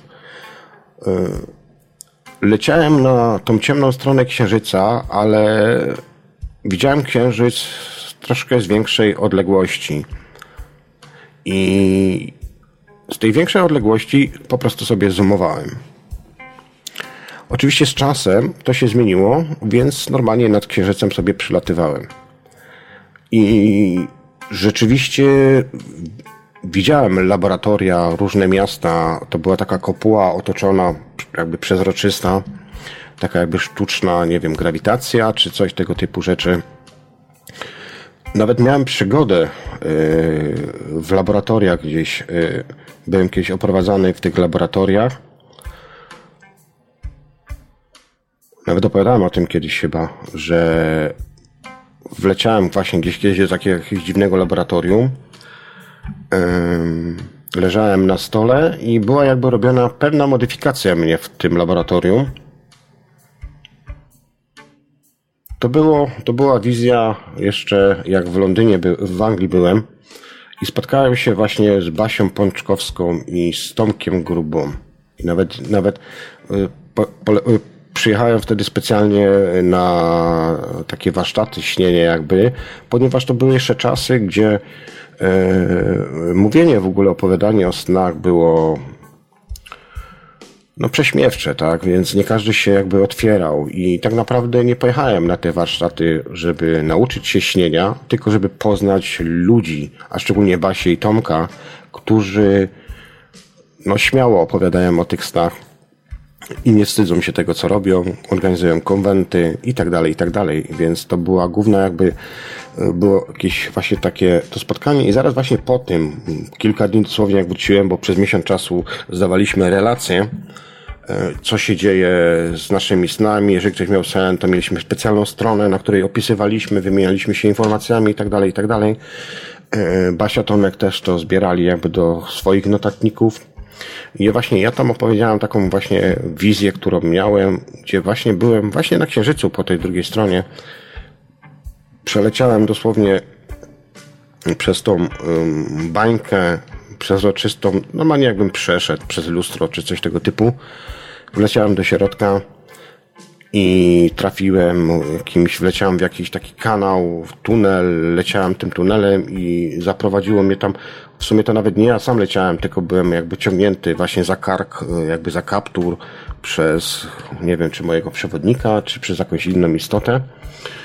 I wleciałem tam do tego laboratorium, byłem sam i w pewnym momencie e, jakby takie nastąpiło przeskoczenie i znalazłem się na na tym, e, na łóżku takim jakby operacyjnym i była jakby taka jedna główna postać zakapturzona, e, zakapturzona, która jakby przeprowadzała operację na moim sercu. Moje serce nie było takie serce jako ludzkie, tylko właśnie w tym sercu jakby miał jakiś taki zielonkawy, e, zamiast serca miałbym w, miał, miałem w środku jakby taki zielonkawy no, kryształ czy kamień świecący. Miałem otwartą klatkę piersiową. Tam jakieś modyfikacje mi ten gość robił. Natomiast były jeszcze tam dwie postacie, powiedzmy, że takie pielęgniarki, jakby jacyś asystenci i robili. I w pewnym momencie oni mi to jakby zszyli i tak dalej. Ja wstałem, zaraz po operacji stałem normalnie i, i, i stanąłem na tym, na środku tego jakby laboratorium i i zacząłem rozglądać się po tym laboratorium. I widziałem tam różne urządzenia. Nie było to jakieś super, hiper, super nowoczesne laboratorium. Oczywiście były tam jakieś urządzenia, ale y, nie powiedziałbym, żeby to były jakieś super hiperaśne urządzenia. I w pewnym momencie było tak, że jakby rozglądając się w jedną, później drugą stronę, zacząłem się patrzeć przed siebie i przede mną się pojawiła znowu ta istota, czyli tak jakby taki hologram powiedzmy zmaterializował się i stał jak dosłownie taki mnik właśnie w kapturze. Ja zacząłem podchodzić do niego bliżej. Yy, stanąłem dosłownie, nie wiem, metr od niego, czy coś tego typu. Nagle on tą głowę podniósł do góry i tam, gdzie miał kaptur, miał, była ciemność, ale taka przerażająca ciemność była. I nagle ja taki poczułem jakby lęk, strach w sobie i z tych ciemności zaczęły się pojawiać świecące oczy. To też były takie jakby zielonkowate oczy, takie płonące wręcz jak kryształy i w pewnym momencie czułem się jakby ona przyjmowała całkowitą kontrolę nade mną. I w tym momencie, ja byłem wtedy w takim procesie, że bardzo dużo y, działałem z czakrami, y, czakrami i było jakoś tak, że już nauczyłem się, że bardzo dużo można zdziałać emocjonalnie. I jakby wprowadziłem się w śnie w taki jakiś trans, czyli sen we śnie, w trans, wprowadziłem się w tak wielki trans, że w pewnym momencie wyglądało to bardzo podobnie jak w Matrixie było, kiedy ten Smith od Neo wleciał do Smitha do niego do środek i jakby takie e, od środka, od oczu, od wszystkiego właśnie odchodziły te światła takie, nie? Że jakby przebijało światło, jakby ta ciemność, ta ciemność zaczęła się minimalizować, minimalizować i w pewnym momencie ta postać przede mną jakby rozprysła się, rozleciała się na takie małe kawałeczki i po prostu znikła. Ja wtedy e, w jedną z tych części która się tam rozprysła, jeszcze wszedłem w tą część i przeniosłem się wtedy z powrotem poza, poza księżyc. No i chyba się już wtedy obudziłem. Już dokładnie nie pamiętam tego, bo mówię to z głowy, ale ten zapis jak najbardziej jest, y, jest gdzieś tam w archiwach, w jakiejś audycji czasnu, y, czy to nawet jeszcze w Radiu na Fali chyba to jeszcze było. Też właśnie takie y, krótkie sny Tomasz puszczał wtedy i chyba tam też to powinno być. Tam jest bardziej szczegółowo to opisane, jak to wszystko w tym laboratorium wyglądało. Także tu z Księżycem też mam. Byłem też na Marsie na przykład. Na Marsie brałem udział w jakiejś bitwie. I Mars wcale nie był czerwony. Był normalnie błękitny jak Ziemia. E, znalazłem się na takiej. To znaczy, ja nie brałem, ja byłem obserwatorem pewnej wojny, która toczyła się na Marsie. E, I tam były i statki UFO, i jakieś dinozaury, jakieś istoty, które na jakichś dziwnych, ale nie takie jak ziemskie, podobnych do słoni były te, te, te zwierzaki, ale nie do końca. Mieli jakieś tarcze, jakieś bronie laserowe, no chaos totalny tam był. Do tego jeszcze jak te bomby, to wszystko spadało, to te, te piaski się rozsypywały, tworzyła się taka potężna jakby burza piaskowa. Yy, zresztą burza piaskowa też była traktowana tam jako technologia, więc, yy, więc, więc tak to wyglądało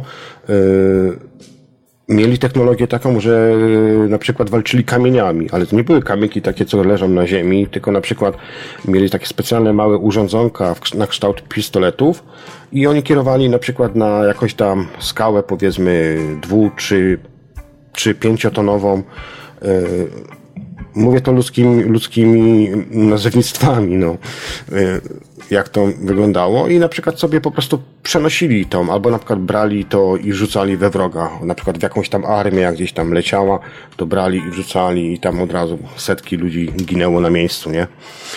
Ludzi, czy nie wiadomo co. Ale, ale miałem również takie właśnie wizje, yy, miałem też wizję na przykład na Marsie, gdzie ludzie żyli w takich domach kopułowych, uprawiali roślinność, ale na małą skalę. Mieli jakieś swoje wewnętrzne zasilanie. To znaczy, że w każdym domu była jakby taka mała elektrownia, gdzie mieli.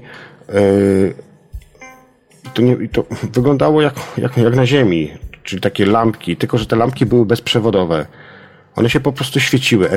Były zasilane jakby energią, ale bezprzewodowo. I to często była taka mała skrzyneczka, najczęściej teraz jak patrzę od strony frontu, to po lewej stronie, a, a jakby stanął przed drzwiami, to po lewej stronie, gdzieś tak mniej więcej w połowie domu było, na zewnątrz oczywiście. Mieli jakieś takie małe ogródki wokół siebie. Yy, mieli jakieś takie małe ogródki. Yy, nie było łóżek w środku w domach. Yy, spali na stojąco, ale oni mieli jakby takie. Hmm, są takie łóżka czasami, na przykład, że można do ściany sobie przekręcić pionowe łóżka i się je po prostu opuszcza do dołu i tak dalej. To mniej więcej coś podobnego do tego. Takie skrzynki mieli jakby y, z szybą i na przykład jak mieli i spać, a spali bardzo mało, czasami, czasami tygodniami nie spali, no to jak potrzebowali, on, oni na to mówili do ładowania się energetycznego, czy coś w tym sensie, to po prostu wchodzili do tego, zamykali się na tyle, na ile im było potrzebne i z powrotem wychodzili i sobie działali. I to były takie małe osady, kilka domków obok siebie, nie w skupisku, ale, ale blisko. Rozsiane, każdy miał swoją przestrzeń jakby życiową. E, byli wysocy, byli wysocy, skąpe ubrania mieli. E, znaczy skąpe w sensie, że no nie tak jak tutaj, że Adidas czy, czy coś, tylko bardziej mieli takie um, jakieś portki, spodnie i na to nakładali jakąś bluzę, ale te bluzy wyglądały jak dosłownie worki na ziemniaki. E, byli wysocy, nogi chude. E, nie widziałem grubych. Wszyscy byli chudzi. Dzieci nie widziałem. Dzieci nie widziałem. Większość tam było mężczyzn. Domy, domy nie miały, da, znaczy miały dachy, ale to nie były takie dachy yy, szpiczaste, tylko one były jakieś takie, one były okrągłe przede wszystkim jakby te domy. Nie do końca okrągłe, ale prawie jak okrągłe. W domach było skromnie. Ja byłem tam z kimś, z przewodnikiem wtedy jakimś. Oj, już nie pamiętam tego wszystkiego. Popatrzę na czaty, co tam piszecie. Okej. Okay.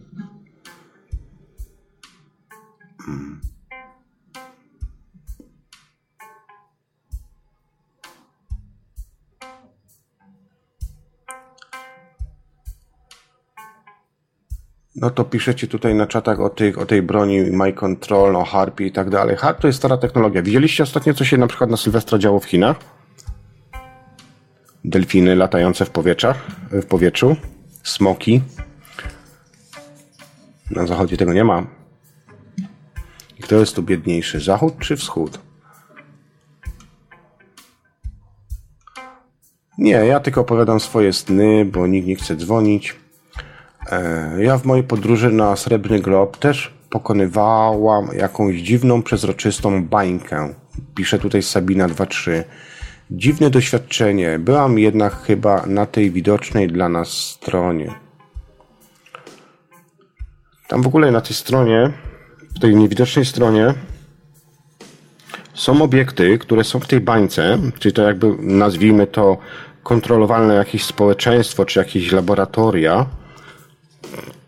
można się domyślać, że to pewnie ludzie, skoro potrzebują e, tego tlenu i odcięcia od kosmosu, ale były też normalnie to jakby takie stacje, wysokie stacje nadawcze, czy coś tego typu rzeczy. Były też domy w, ska w skałach. I na Marsie też takie coś było. To znaczy, że były budynki w, wyryte jakby w skale, po prostu były domy z balkonami, yy, skalnymi poręczami. Nie było tam metalu, tylko bardziej to było robione jakby yy, właśnie wykuwane w skale, coś tego typu rzeczy. Dobra, co wam tu jeszcze opowiedzieć? Jakieś inne inne, inne, inne wizje.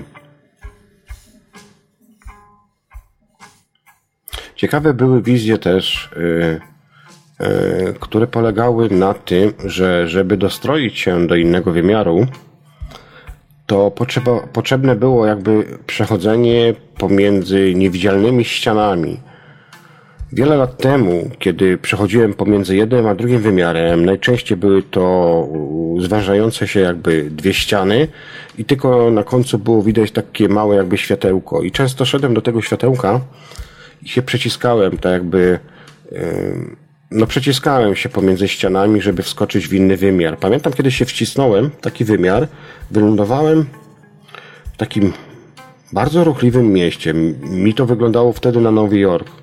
Zresztą to jest też ciekawe, bo ja często kiedy podróżuję, to albo latam wokół Ziemi, albo szczególnie nad Ziemią, ale to też jest związane z moją, moim horoskopem urodzeniowym, miejscem, czasem, kiedy się ja urodziłem, ponieważ ja też mam również połączenie wodne, że tak powiem. Dlatego bardzo często mi się woda kojarzy. Zresztą woda zawsze się kojarzy, bo woda to tak jak, jak, jak lustro, element przejściowy. Castaneda też o tym pisał przecież. Więc y, wystarczy też zresztą popatrzeć się na y, szczególnie polecam nad morzem y, w okresie letnim przy zachodzie słońca, kiedy słońce zaraz zajdzie, wpatrywać się, na przykład pójść sobie na molo, na koniec mola i się wpatrywać, yy, wpatrywać się w wodę.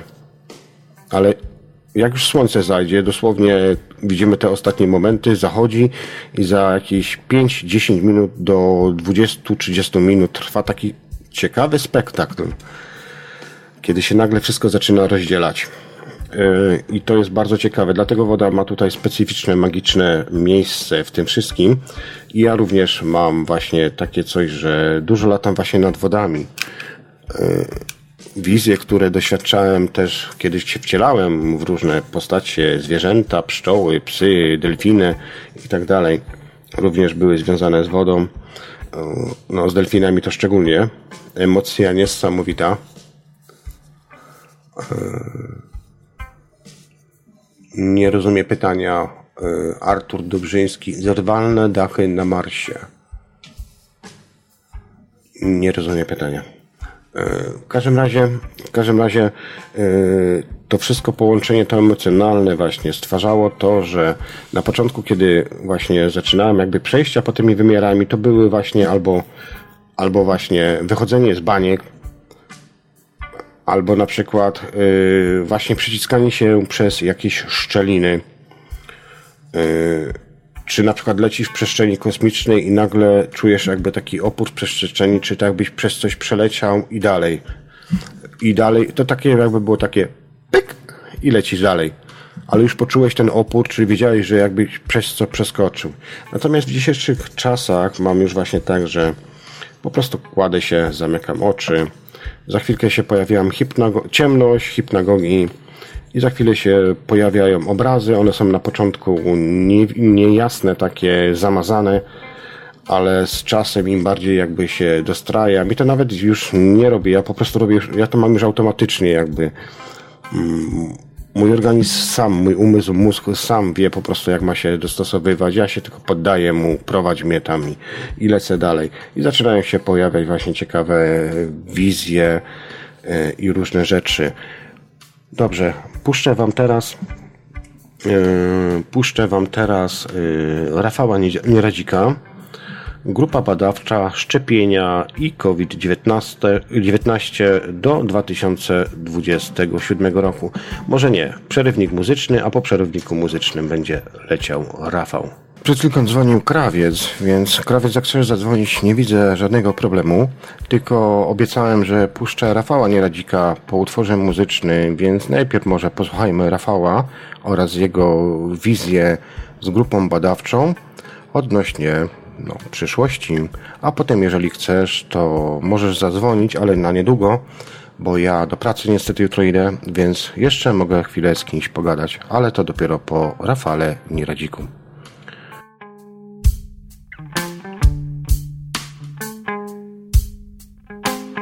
W początku widzę swoich pomocników w moim miejscu tam. Siedzą na podłodze i oglądają ziemię, jak hologram. Jednym z nich jest Lewi. Mówi mi, że nadchodzi ten czas, oczyszczenie. Po nim będzie mniejsza ilość ludzi, w których można będzie się wcielać. Będzie mniejszy, ale lepszy wybór. Nastąpi czas odkupienia ludzkości. Wszyscy tego oczekują, ale nim to się stanie, będzie oczyszczenie. Potem pojawia się inny przewodnik. Prowadzi mnie, Nagle z czerni wyłaniają się różne postacie. Ludzkie, przerażone twarze, mają w sobie szok, lęk. Potem planeta. To umarli, setki umarłych, którzy nie wiedzą, co się z nimi stało. Jestem bliżej planety. Jest jak w ogniu, czerwone, jarzące się plamy ognia na niej. Czuję, że to rodzaj metafory, a może nie? Jak ogniska choroby, ludzkiej choroby, rządzy władzy, ale i choroby trawiącej ludzkość. To może też oznaczać walki, ogień oczyszczenia, wojny lub konflikty. Na zachodzie od Polski słyszę kroki, marsz wojsk, żołnierzy, policji, na ulicach, inwigilacja, totalne rządy, strach w ludziach, chowają się w domach, Słyszę i widzę też, jak do tego dojdzie. Strzały na ulicach, w demonstrantów. Likwidacja tych, którzy są oportunistami, którzy nie chcą się poddać, niektórzy nie chcą iść wyznaczoną przez władzę drogą. To wszystko jest tuszowane. Będą oferować z uśmiechem na twarzy, jak w reklamach, leki i specyfiki niezbędne dla zdrowia, dla przetrwania. Ale zaraz potem liczą oni tylko pieniądze, liczy się tylko zysk. Widzę inne rejony świata, gdzie ludzie zdejmują kombinezony, zrzucają maski jak po jakiejś epidemii. Następuje koegzystencja z wirusem. Będzie on traktowany tam jak inne okresowe, sezonowe choroby. W Polsce widzę, jak zamyka się worek z czołowymi postaciami polityki. Śmierć Kaczyńskiego, innych, którzy są obok niego, dotknie ich śmierć z rąk czasu i choroby. Widzę przestrzeń pomiędzy jednym człowiekiem a drugim. Ona będzie większa, będzie pusta, nie będzie już tak wielu ludzi obok innych ludzi. Ziemię po zmarłych, po tych, którzy odeszli, ich majątki będą sprzedawane. Inni zyskają, powiększając swoje. Droga do tego będzie trudna. Wielu nie zaszczepi się, nie podda się propagandzie, wytrzyma. Widzę ich szczęśliwych, ale jakby w ukryciu. Czas ten będzie zapowiedzią totalnych rządów. Rządów elit, które śmieją się i bawią. To elity elit. Nawet nie zdajemy sobie sprawy z ich istnienia. Przejmą władzę i to, co pozostanie, wezmą w posiadanie. Ziemia, czerwone plamy na niej i czarne. Może to śmierć, może to strach i energia, jaką wywołuje w skupiskach ludzi. Polska będzie jednak trochę na uboczu. Nie będzie jak na zachodzie. Będzie lepiej. Karolina Teluk w swojej wizji zobaczyłam ciało około 30-letniego mężczyzny w trakcie szczepienia. Zobaczyłam, jak preparat ten szybko rozchodził się po całym jego organizmie w postaci czarnej cieczy, która w mig rozprzestrzeniała się w układzie krwionośnym, a następnie kumulowała się w narządach, w pewnym sensie je oblepiając. Zauważyłam, że substancja ta najbardziej wniknęła w serce, tworząc na nim ciemną powłokę i spowalniając jego pracę, i w główny filtr organizmu, czyli wątrobę.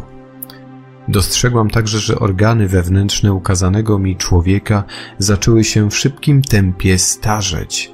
To wyglądało tak, jakby w składzie szczepionki było coś, co mogłoby po kilku latach niektórym ludziom dość mocno zaszkodzić. Ukazały mi się sale szpitalne. Znajdowało się w nich mnóstwo osób, zarówno młodych, jak i starych, byli bardzo bladzi, chudzi, osłabieni. Ich sylwetki były zgarbione. Wielu z nich miało duże problemy z chodzeniem. Dostrzegłam szesnastoletniego chłopaka przemieszczającego się przy pomocy balkonika. Wszyscy wyglądali tak, jakby coś wyssało z nich większość energii. Mnóstwo ludzi umierało. W jednym z pomieszczeń zauważyłam mężczyznę, który z niedowierzaniem pokazywał pielęgniarce swoje palce u rąk. Wszystkie były jak czarne i nie mógł nimi poruszać, jakby doszło u niego do martwicy tkanek. Widziałam, jak rodziły się dzieci i nie tylko z deformacjami ciała, ale i z pierwotnymi niedoborami odporności. Było też wiele poronień. Po powyższych sytuacjach przestrzeń wokół mnie stała się całkowicie czarna. Z ciemności wyłonił się przede mną trójkątny znak ostrzegawczy z namalowanym wykrzyknikiem. Potem zobaczyłam młodego mężczyznę siedzącego na ławce treningowej. Przystępował do ćwiczeń. Kiedy chwycił duży ciężarek i zamierzał zgiąć swoją rękę, to w tym samym momencie czas się zatrzymał i ujrzałam przekrój jego mięśni. Stawały się one całkiem czarne, a w połączeniu nerwowym dochodziło do jakichś spięć, do jakby zapalenia mięśni. Chwilę później czas zaczął znów płynąć normalnie. Mężczyzna, co dziwne, ćwiczył za sprawą ciężarka coraz wolniej, aż ostatecznie nie był już w stanie go ponownie podnieść. Jakby uszła z niego energia. Potem zobaczyłam lekarza w białym fartuchu i prostokątnych okularach, który z fałszywym uśmiechem niósł na tacy dużą szczepionkę. Nad nim szybko przeleciała wstęga z napisem oszustwo. Tuż po nim pojawiła się sylwetka innego, młodego, zdrowego mężczyzny. Był bardzo pewny siebie. Uniósł w ręku brązową fiolkę. Lekarstwo. Miałam poczucie, że jest ono dostępne. Ktoś doskonale radzi sobie z tym wirusem. Widziałam także, że coraz więcej ludzi leczyło wszelkie choroby naturalnymi sposobami, dzięki czemu szybko stawali na nogi i stawali się odporniejsi. Na koniec dostrzegłam w półmroku wielką salę, w której znajdowało się pełno stojących marmurowych tablic, małych i dużych. Były na nich jakieś napisy. Przypominały trochę płyty nagrobne. Przed każdą tablicą stała duża, paląca się świeca. W powietrzu unosił się głównie smutek, rozgoryczenie i złość. Wyglądało to tak, jak upamiętnienie jakichś ofiar. Jarek Maciejewski Widzę, jak odbywa się zebranie jakichś tajnych, zrzeszonych rządzących na ziemi osób. Jest tam ktoś jeszcze. Może to inne istoty, nie z tej planety. One w jakiś sposób wspomagają Ziemię w kreowaniu wydarzeń adekwatnie do rozwoju ludzkości. Te zebranie jest kontynuacją zebrania, jakie odbyło się już wcześniej – w około 2016-18 roku, gdzie planowane były wydarzenia z wirusem, ze szczepieniami, z rolą państw w tym wszystkim oraz korzyściami, jakie z tego wynikną dla rządzących. Widziałem dalej siedem zaplanowanych konkretnych fal wirusowych, lockdownów, W 2027 roku widoczny będzie już podział na świecie. W 2027 roku widoczny jest jakiś wyraźny podział na świecie. Będzie można odróżnić trzy różne frakcje o różnych poglądach. Będzie też organizacja, której celem będzie scalenie i pogodzenie tych różnych poglądów, ponieważ Uczestnikami poszczególnych frakcji będą bardzo wpływowe osoby. Szczególnie zwróciłem tutaj uwagę w czasie tej podróży niefizycznej na obszar Mińska, Kijowa, Kaługi oraz działania tam, które się przeprowadzą.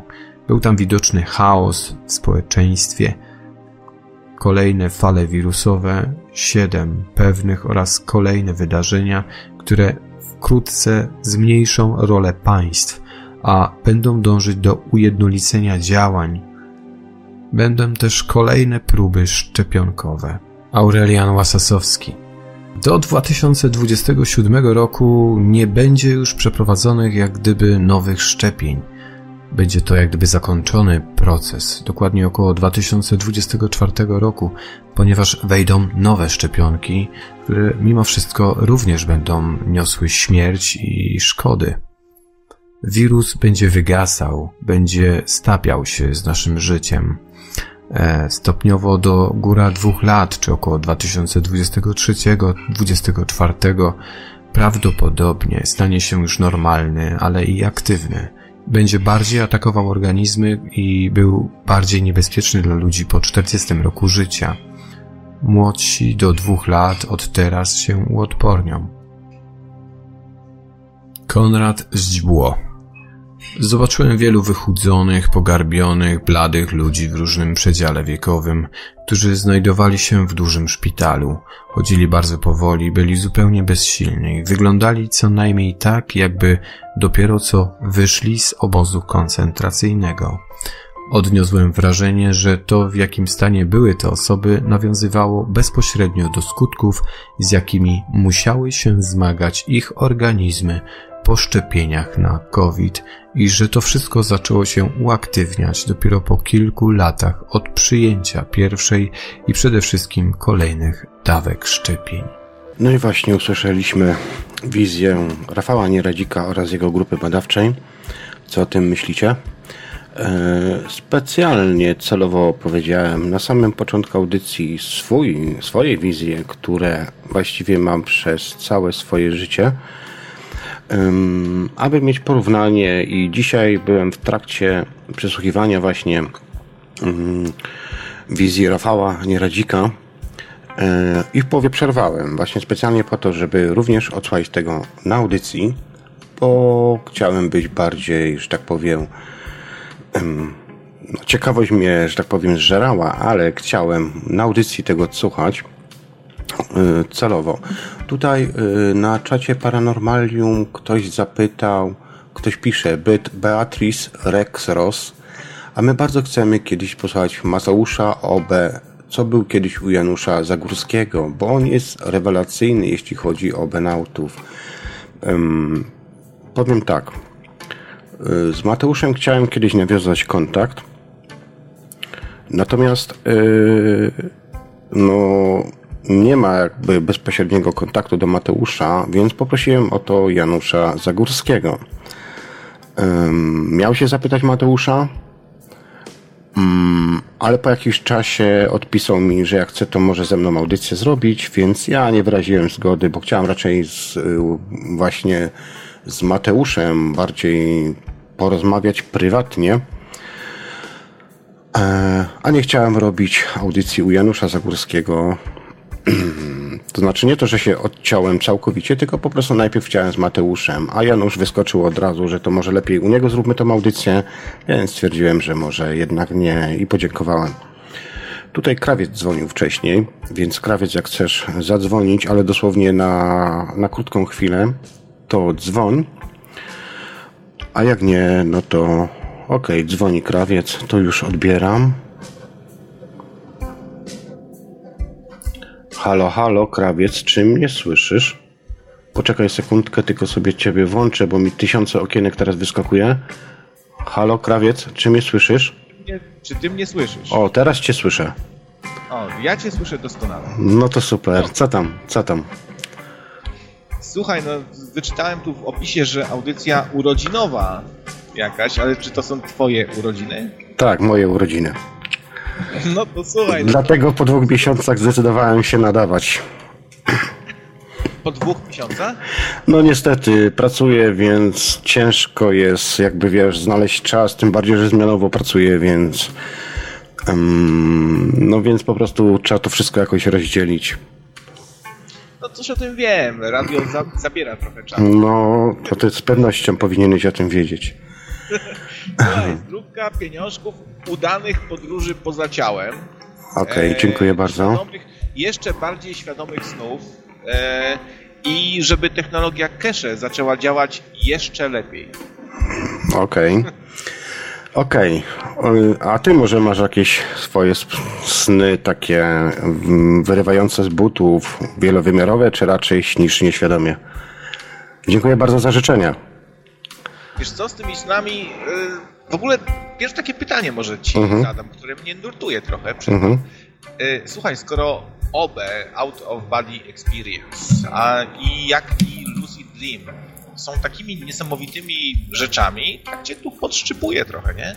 To czemu to nie jest mega popularne? Czemu się ludzkość w tym nie wyszkoliła? Czemu to jest cały czas taka nisza?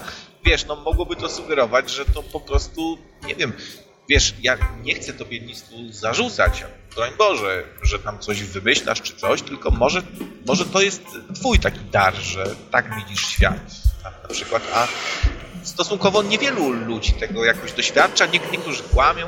Wiesz, po prostu jestem trochę sceptolem. Mhm, no. Jasne, trzeba być sceptolem. A myślisz, że ja sceptolem nie jestem? Ty, y ty to raczej wierzysz we wszystko chyba, No nie do końca. Ja naprawdę też jestem sceptyczny co do snów, aczkolwiek y, doświadczenia moje jednak, wiesz, y, i zdarzenia, które się później dzieją, na przykład jeżeli mam jakieś wizje, powodują to, że coraz bardziej się do tego przekonuję, ale też zawsze mam, wiesz, tą, tego niedowiarka w sobie, tak, więc, więc, więc jakoś podchodzę tak nie do końca jeszcze, wiesz, do tego, co doświadczam. Aczkolwiek wizje, które doświadczam, to nawet bardzo często się sprawdzają, więc po prostu, e, no mówię, czasami wyrywają mnie z butów. A co do tego pytania, co zadałeś, e, Wiesz co, ja myślę, że e, śnienie i doświadczanie właśnie takich stanów jest dużo związane z nami, z naszą psychiką, naszym wewnętrznym spokojem co tak naprawdę wewnątrz siebie reprezentujemy. Więc jeżeli większość ludzi tłamszona z każdej strony tym lękiem, strachem, tą propagandą, pod, podprogramowymi jakby zapisami w filmach czy innych rzeczach, słucha, ogląda tego wszystkiego i nagle później ma jakieś dziwne wizje, yy, żyje ciągle w tym lęku i strachu, to to się wszystko przejawia właśnie później właśnie w takich śnieniach, wyjściach poza ciało i tak dalej. Bo najwięksi przecież, czy Jarek Bzoma, czy nawet choćby Rafał Nieradzik, czy Byszek Mrogała, czy ci wszyscy inni, oni mówią właśnie um, o tym, co spotykamy poza zewnątrz i co jest wynikiem tego. Wynikiem tego tak naprawdę są lęki i strachy, zmory, które nas atakują, to tak naprawdę my siebie atakujemy. Chociaż też można, wiesz, z różnej płaszczyzny patrzeć. Też kwestia zależy, jak, jak będziemy rozumieć śnienie i sny, bo ja jednak, wiesz, już staram się nie mówić tylko i wyłącznie o snach jako snach. Bardziej traktuję tu już jako pewnego rodzaju wizję, bo sny takie normalne mamy cały czas praktycznie, nie? Natomiast sny takie, które rzeczywiście coś wnoszą i jakby poprawiają nas wewnętrznie w sobie, są zupełnie innymi snami. Tak, no właśnie, można traktować sny jako coś takiego mistycznego, że faktycznie się przynosimy do jakiejś krainy mhm. snu. Ja, ja ci powiem, że mam wątpliwości. Niby jestem sceptol, ale często, wiesz, te sny nas potrafią naprawdę zaskoczyć. Sama wydajność yy, załóżmy, że to nasz mózg generuje niczym taki komputer grę. Mhm. Ten, to jaka to jest siła, jaka to jest przed, ile to informacji jest przetwarzanych, że nasz mózg potrafiłby stworzyć e, wirtualny świat, w którym ludzie do nas mówią, rozmawiamy o czymś. Wiesz, no kom komputery przy tym to tam już haczą i bardzo duże są uproszczenia.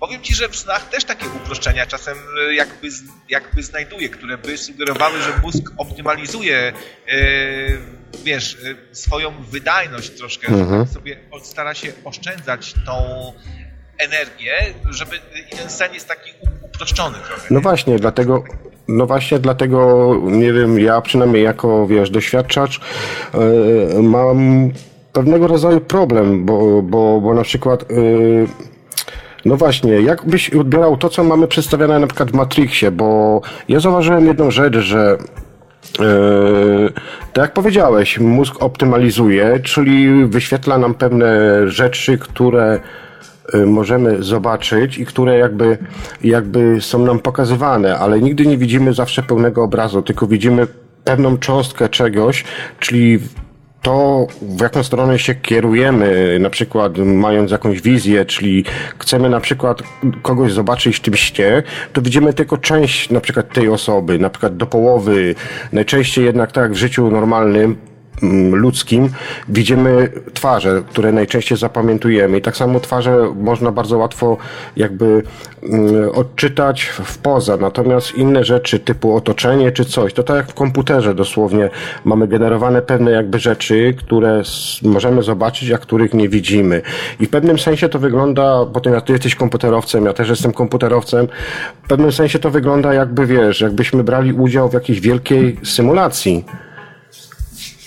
No, właśnie, słuchaj, te analogie komputerowe, one są y, dosyć dobre, bo one wydaje mi się są takie bardzo obrazowe. Nasz mózg to jest trochę taki komputer nasz tu pokładowy. Mhm. I popatrz, też pewnie się trochę orientujesz w grafice, y, jak i pewnie słuchacze, słuchaczki. Jak mamy taki program graficzny typu Photoshop, nie? I tam mamy warstwy, no to może sen jest takim, taką... Yy, bardzo dobre porównanie gdzie mamy te warstwy rozdzielone, mamy przeróżne po prostu te warstwy, a świat rze rzeczywisty to jest taka spłaszczona rze rzeczywistość, taka mhm. bardzo jednorodna, taka bardzo, no już nic z, te z tego nie wyodrębnimy. Sen to może być takie e, rozbicie na warstwy, warstwa e, przybliżonego wyglądu, te, przez co ten wygląd taki uproszczony jest, nie przeczytamy czegoś tam z kartki, raczej we śnie czy w Out of Body Experience, wszystko mhm. takie jakby rozmyte, nie, nie do końca określone, prawda? I mamy mhm. też warstwy inne, jakaś warstwa mistyczna, warstwa uczuć, coś takiego mi się tu tak sobie wyobrażam, nie? No właśnie, właśnie wiesz, także wiesz, tak jak powiedziałeś wcześniej, no ty jesteś trochę sceptyczny co do tego, ja też jestem, pomimo, że doświadczam tego od wielu, wielu lat. Natomiast mówię, są pewnego rodzaju sny, które są bardzo jakby prorocze, czy też realistyczne, gdzie bierzemy udział w tych snach. Ja przecież pamiętam, opowiadałem w swoich audycjach wiele razy, gdzie to było 2013-2014 rok, że ja po prostu w te sny kiedyś tak popłynąłem, że wręcz miałem czasami naprawdę duże wątpliwości, czy rzeczywistość tam nie jest czasami bardziej realna od tej rzeczywistości, której tutaj się znajduję, pomimo, że chodzę, pracuję, normalnie funkcjonuję, spotykam się z ludźmi i tak dalej, staram się żyć, wiesz, normalnie, ale mimo wszystko ta rzeczywistość po tej drugiej stronie była taka bardziej dostępna, przystępna bardziej może dla mnie, o mm, taka normalniejsza, bez tego chaosu, tego wszystkiego, wiesz. I miałem kiedyś momenty właśnie, gdzie zaczynałem się zastanawiać, czy czasami ja nie zwariowałem, czy muszę już do tego psychiatry iść.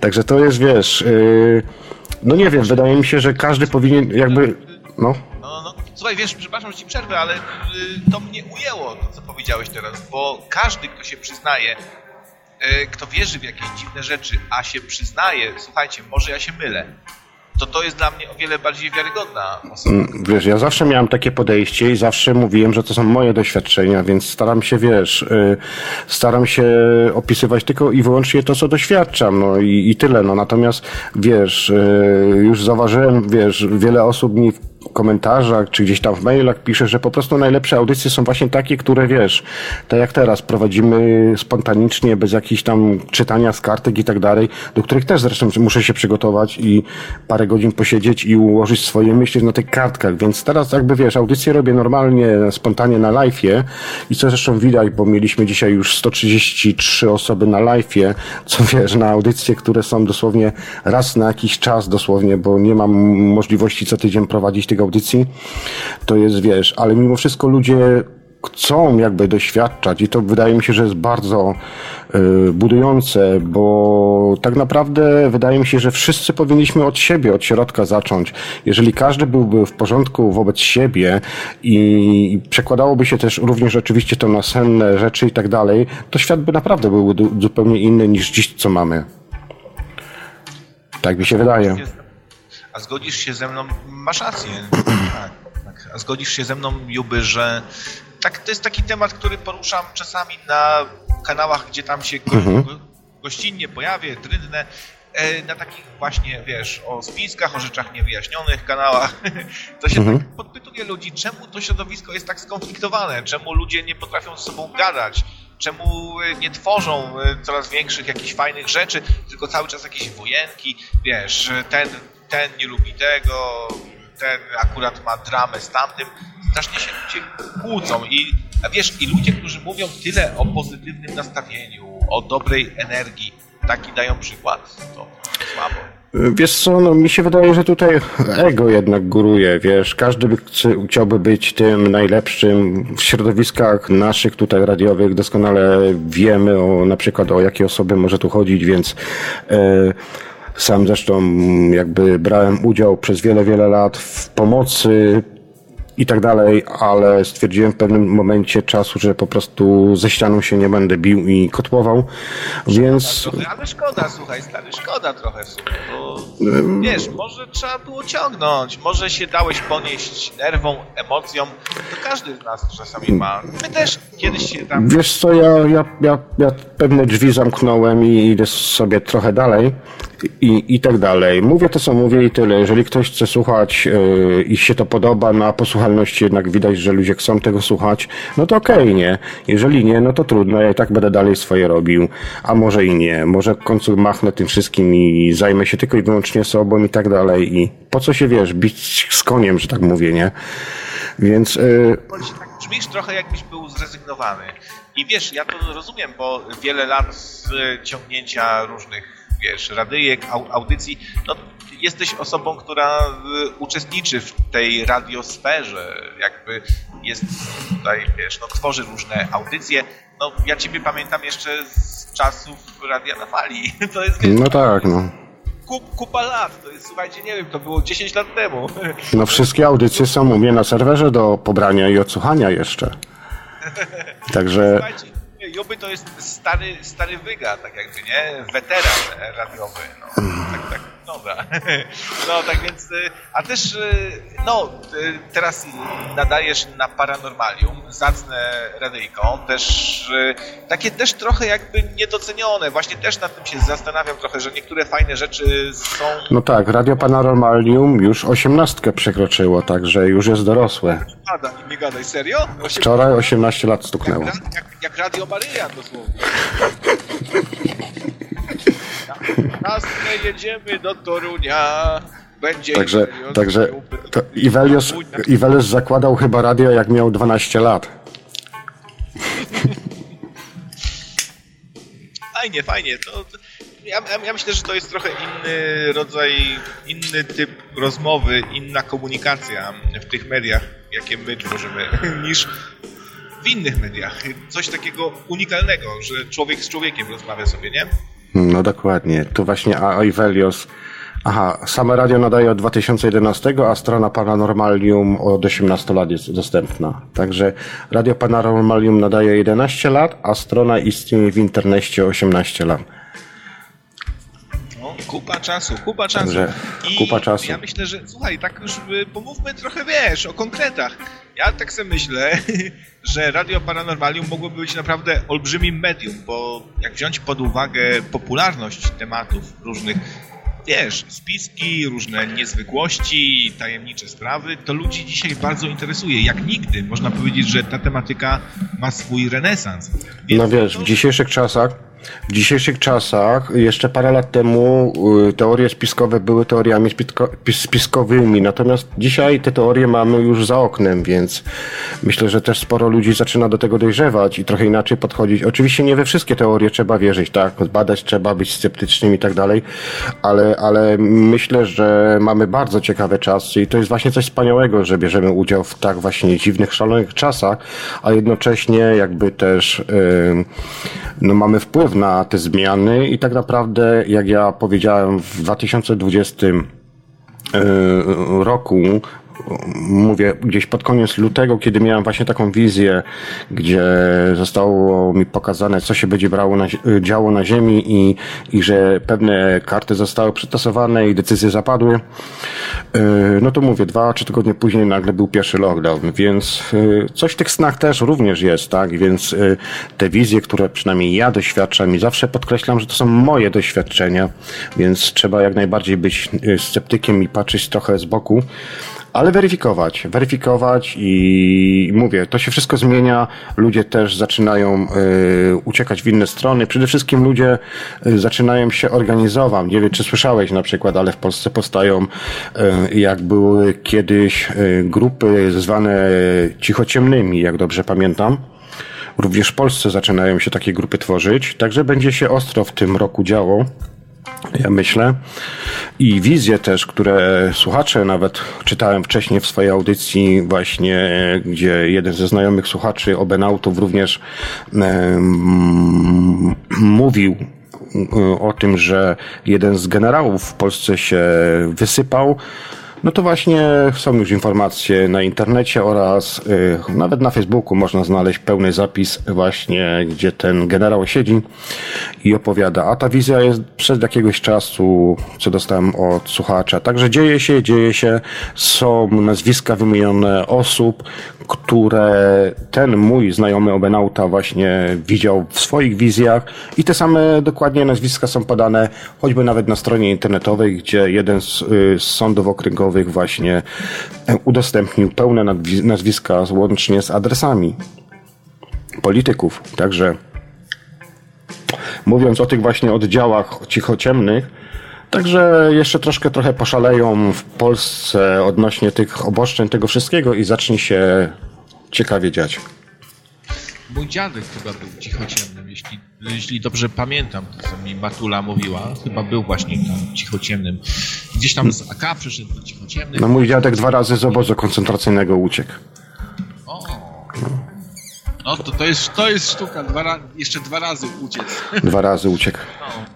A propos snów, słuchaj, pamiętasz jakby audycję, gdzie kapitan Tomek opowiadał, zachęcał ludzi, żeby opowiadali swoje sny? Mm, no tak. No to dlatego między innymi ja wystartowałem ze swoimi snami, a od tego się później zaczęło radio i, i to wszystko, co się później potoczyło. No, tak nie bez powodu e, pytam. Ja myślę, wiesz, e, twój jakby czas e, twojego istnienia w radiu postrzegam jako taki mm, zwrot, po prostu, wiesz, przeformatowanie radia, bo ja wtedy odszedłem, ty jakby, wiesz, wkroczyłeś, jakoś tak to było chyba, nie? Trochę. No wiesz, no, słuchaj, no, Słuchaj, każdy ma, każdy ma w swoim życiu jakiś zwrot. Ja myślę, że tak mniej więcej koło 30 roku życia, bo u mnie ten proces się właśnie zaczął, jak miałem 29 lat, kiedy podjąłem pewne decyzje, wyjechałem za granicę i tak dalej. I później właśnie, wiesz, w ciągu dwóch lat znalazłem właśnie takie radia, trochę z tęsknoty za granicą. E, zaczęło się szukać tych, wiesz, polskich mediów, bo miałem też pewien okres, y, jakby, że byłem całkowicie odcięty od, w ogóle od polskości, nie? Tylko angielski, angielski i tyle, nie? Natomiast wiesz, ten angielski mój był taki, jaki był, no, sam zresztą możesz zauważyć w audycjach moich, że rewelacyjnie po angielsku nie gadam, tak? Ale, ale gadam tak jakby bardziej potocznym, nie książkowo, tylko wiesz, wyuczonym jakby, nie? Chociaż mimo tego, że się kiedyś tam angielskiego uczyłem na studiach i tak dalej, ale to jednak to, co jest na studiach, a to, co życie przynosi, jest zupełnie inną bajką. I wiesz, i w każdego, każdego człowieka o życiu przychodzi jakby taki pewien moment, nie? Mój moment był związany właśnie z tymi snami, pewnymi wizjami, też pewnymi marzeniami, jak tu wcześniej jeden z słuchaczy na czacie Paranormalium napisał, że y, oczywiście życząc życzenia urodzinowe, yy, żebym dalej marzył, bo marzenia są jednak potęgą właśnie w naszych, w naszych snach im więcej marzysz, większą, bardziej bujną masz wyobraźnię, to ten twój właśnie mózg później jakby dekoduje te wszystkie, e, te wszystkie rzeczy i przekłada tobie na taki bardziej zrozumiały język i jesteś dzięki temu tych snach jakby w stanie wyłapać szczegóły, wiesz gdzie jest iluzja, czyli coś, co jakby masz wgrywane, co mózg ci kreuje właśnie poklatkowo, a masz, to są takie sny, jakbym powiedział takie zwykłe, ale masz sny właśnie, wizje, gdzie wchodzisz w pewną sferę, w zupełnie inną jakby e, strukturę, w inną warstwę, w inną rzeczywistość, gdzie już nie ty dekodujesz, ale ty jesteś tylko jakby uczestnikiem tej pewnej scenerii i wtedy się naprawdę bardzo ciekawe rzeczy dzieją, a szczególnie rzeczy, kiedy spotykasz siebie po tej drugiej stronie. To już naprawdę mega są e, spotkania i rozmowy i, i, czy też inne istoty, innych przewodników byty, które są niefizyczne, niematerialne, a jednak funkcjonują dalej w tej strefie.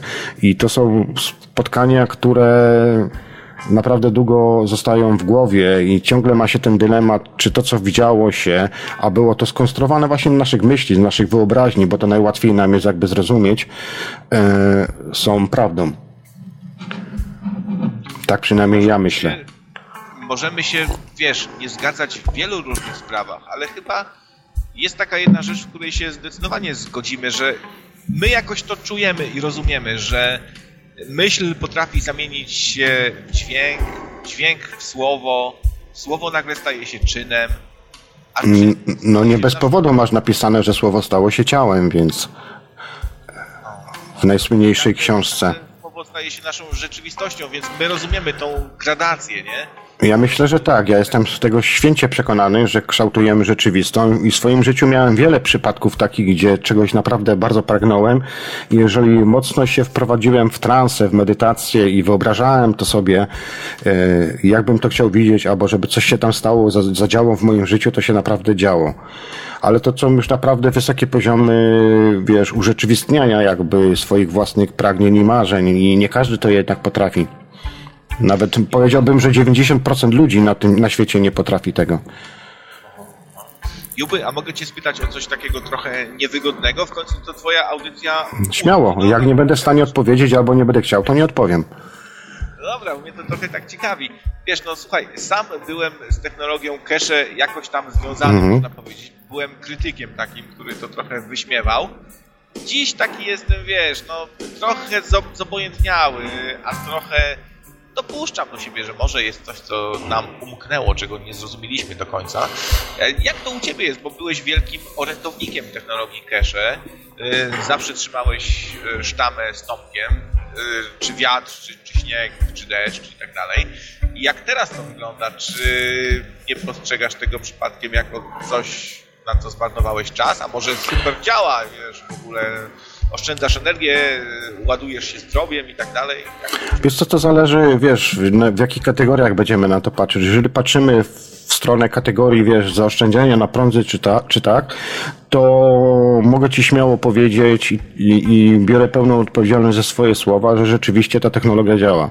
Mam do tej pory tą technologię, mam już ją 6 lat, 5 e, lat używałem w Wielkiej Brytanii tej technologii i nie za bardzo miałem kontrolę nad rachunkami, ponieważ najmałem pokój, więc landlord miał rachunki. Natomiast po roku czasu, jak wróciłem do Polski, od strony oczywiście energetycznej, kiedy wziąłem sobie z całego roku rachunki i zobaczyłem, kiedy urządzenia były włączone, a kiedy nie były włączone, to widziałem bardzo duże oszczędności na, albo nawet wysoko, wysokości rachunków, które przechodziły po prostu od strony energetycznej. Jeżeli na przykład traktujesz tą technologię bardziej od strony duchowej, to zdecydowanie uważam, że ta technologia działa. Także nie zmar- ja nie zmarnowałem życia, na pewno. A wspomaga na przykład te sprawy związane z śnieniem? Jak Oczywiście, jak najbardziej. Ja wykorzystuję nie tylko technologię cache, ale również jeszcze inne rzeczy. Wiesz, ja tak patrzę sobie na przykład na sklep pana Taratajcio, no, taki mm -hmm. słynny wynalazca i szanowany w środowisku, a dla mnie to wiesz, to jest pan taki patatajcio, bo sprzedaje jakieś, ra, jakieś radyjko do e, odstraszania duchów, jakieś krzesło takie zmontował, kupił gdzieś tam krzesło, przyczepił do niego żaróweczki. Wiesz, dla osoby postronnej wygląda to komicznie trochę, nie? To wszystko. E, a on to też wielki orędownik cache. Wiesz, ja staram się nie oceniać człowieka, natomiast y, z panem Taratajcio jest tam trochę inna historia, więc nie będę mówił publicznie tego w radiu y, i omawiał człowieka, natomiast znam tą historię, co się tam zadziało i tak dalej i dlatego też troszkę sceptycznie podchodzę do pana Jana Taratajcio, ale oczywiście jak najbardziej mu życzę wszystkiego jak najbardziej najlepszego, no ale to dobrze, to, to, to ów trochę odetchnąłem, że też taki jesteś lekko sceptyczny, bo wiesz, pan Taratajcie kupuje jakieś urządzenie takie, gdzie można na AliExpress kupić za tam za 100 euro i sprzedaje je powiedzmy za 2000 zł, nie?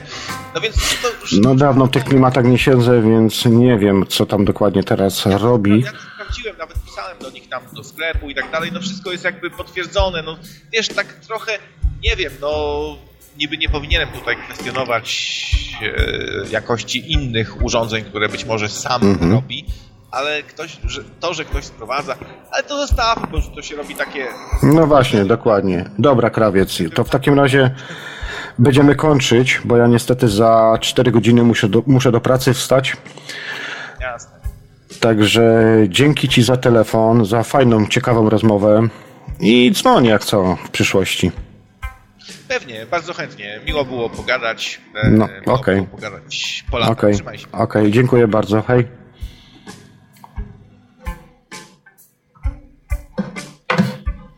Okej, okay. to był krawiec. E, no to w takim razie będziemy kończyć powoli. Już czuję zmęczenie i jeszcze za 4 godziny muszę wstać do pracy.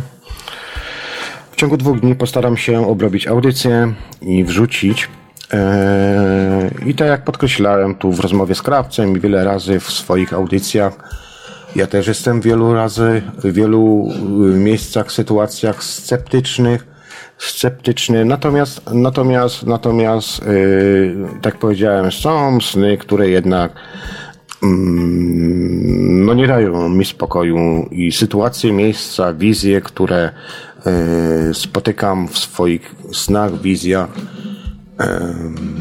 mocno mi zapętlają, że tak powiem, myślenie i rozumienie wszystkiego, co się dzieje. Na dziś to tyle. Zapraszam oczywiście do archiwów Radia Dreamtime. Tam macie pełne archiwa wszystkich zaprzyjaźnionych radiów, łącznie z Radiem na Fali jeszcze jakieś tam było, istniało.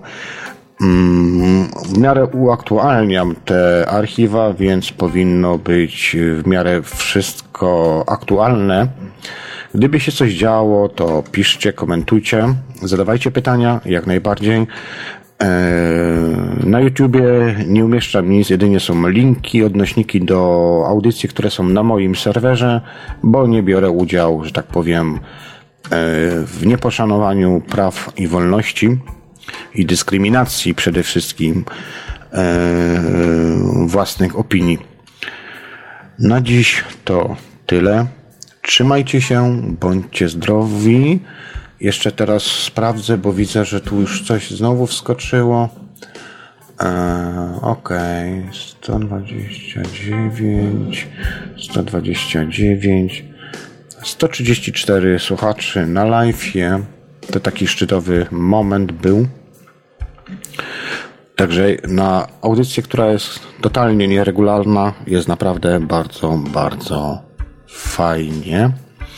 I dziękuję Wam oczywiście za to. Audycję umieszczę jutro albo pojutrze już obrobioną, także jak będziecie chcieli sobie przesłuchać ci, co nie byli w stanie y, przesłuchać na live. Jeszcze sprawdzę tylko na Telegrama, czy coś jest. E, ok, tutaj też nie ma już nic. Dobra, to na tyle dzisiaj. E, za tydzień nie będzie audycji, bo z puszki raczej nie chcecie słuchać. Także za dwa tygodnie będzie audycja. No właśnie zastanawiam, albo Czasnu, albo Periskop. Nie wiem, czy w ogóle nie zrezygnuję z audycji Periskop i będą to tylko i wyłącznie audycje rzucane e, na stronie internetowej, bo nie każdy chce słuchać snów.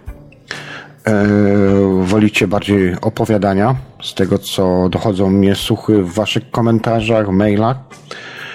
Mm, ale to sobie jeszcze przemyślę. Także za dwa tygodnie powinna być audycja, ale zawsze sprawdzajcie w ramówce na stronie Radia Dreamtime. Dziękuję Iweliosowi, Radio Paranormalium, Radio Cenzura.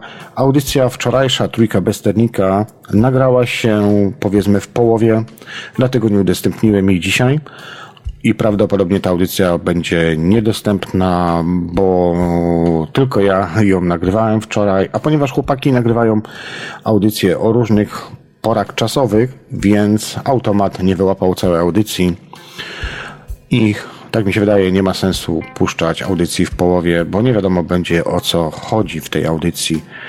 Mam nadzieję, że się dzisiaj Wam audycja podobała i zapraszam Was za tydzień do usłyszenia kolorowych i świadomych snów. Cześć. Projekt realizacja.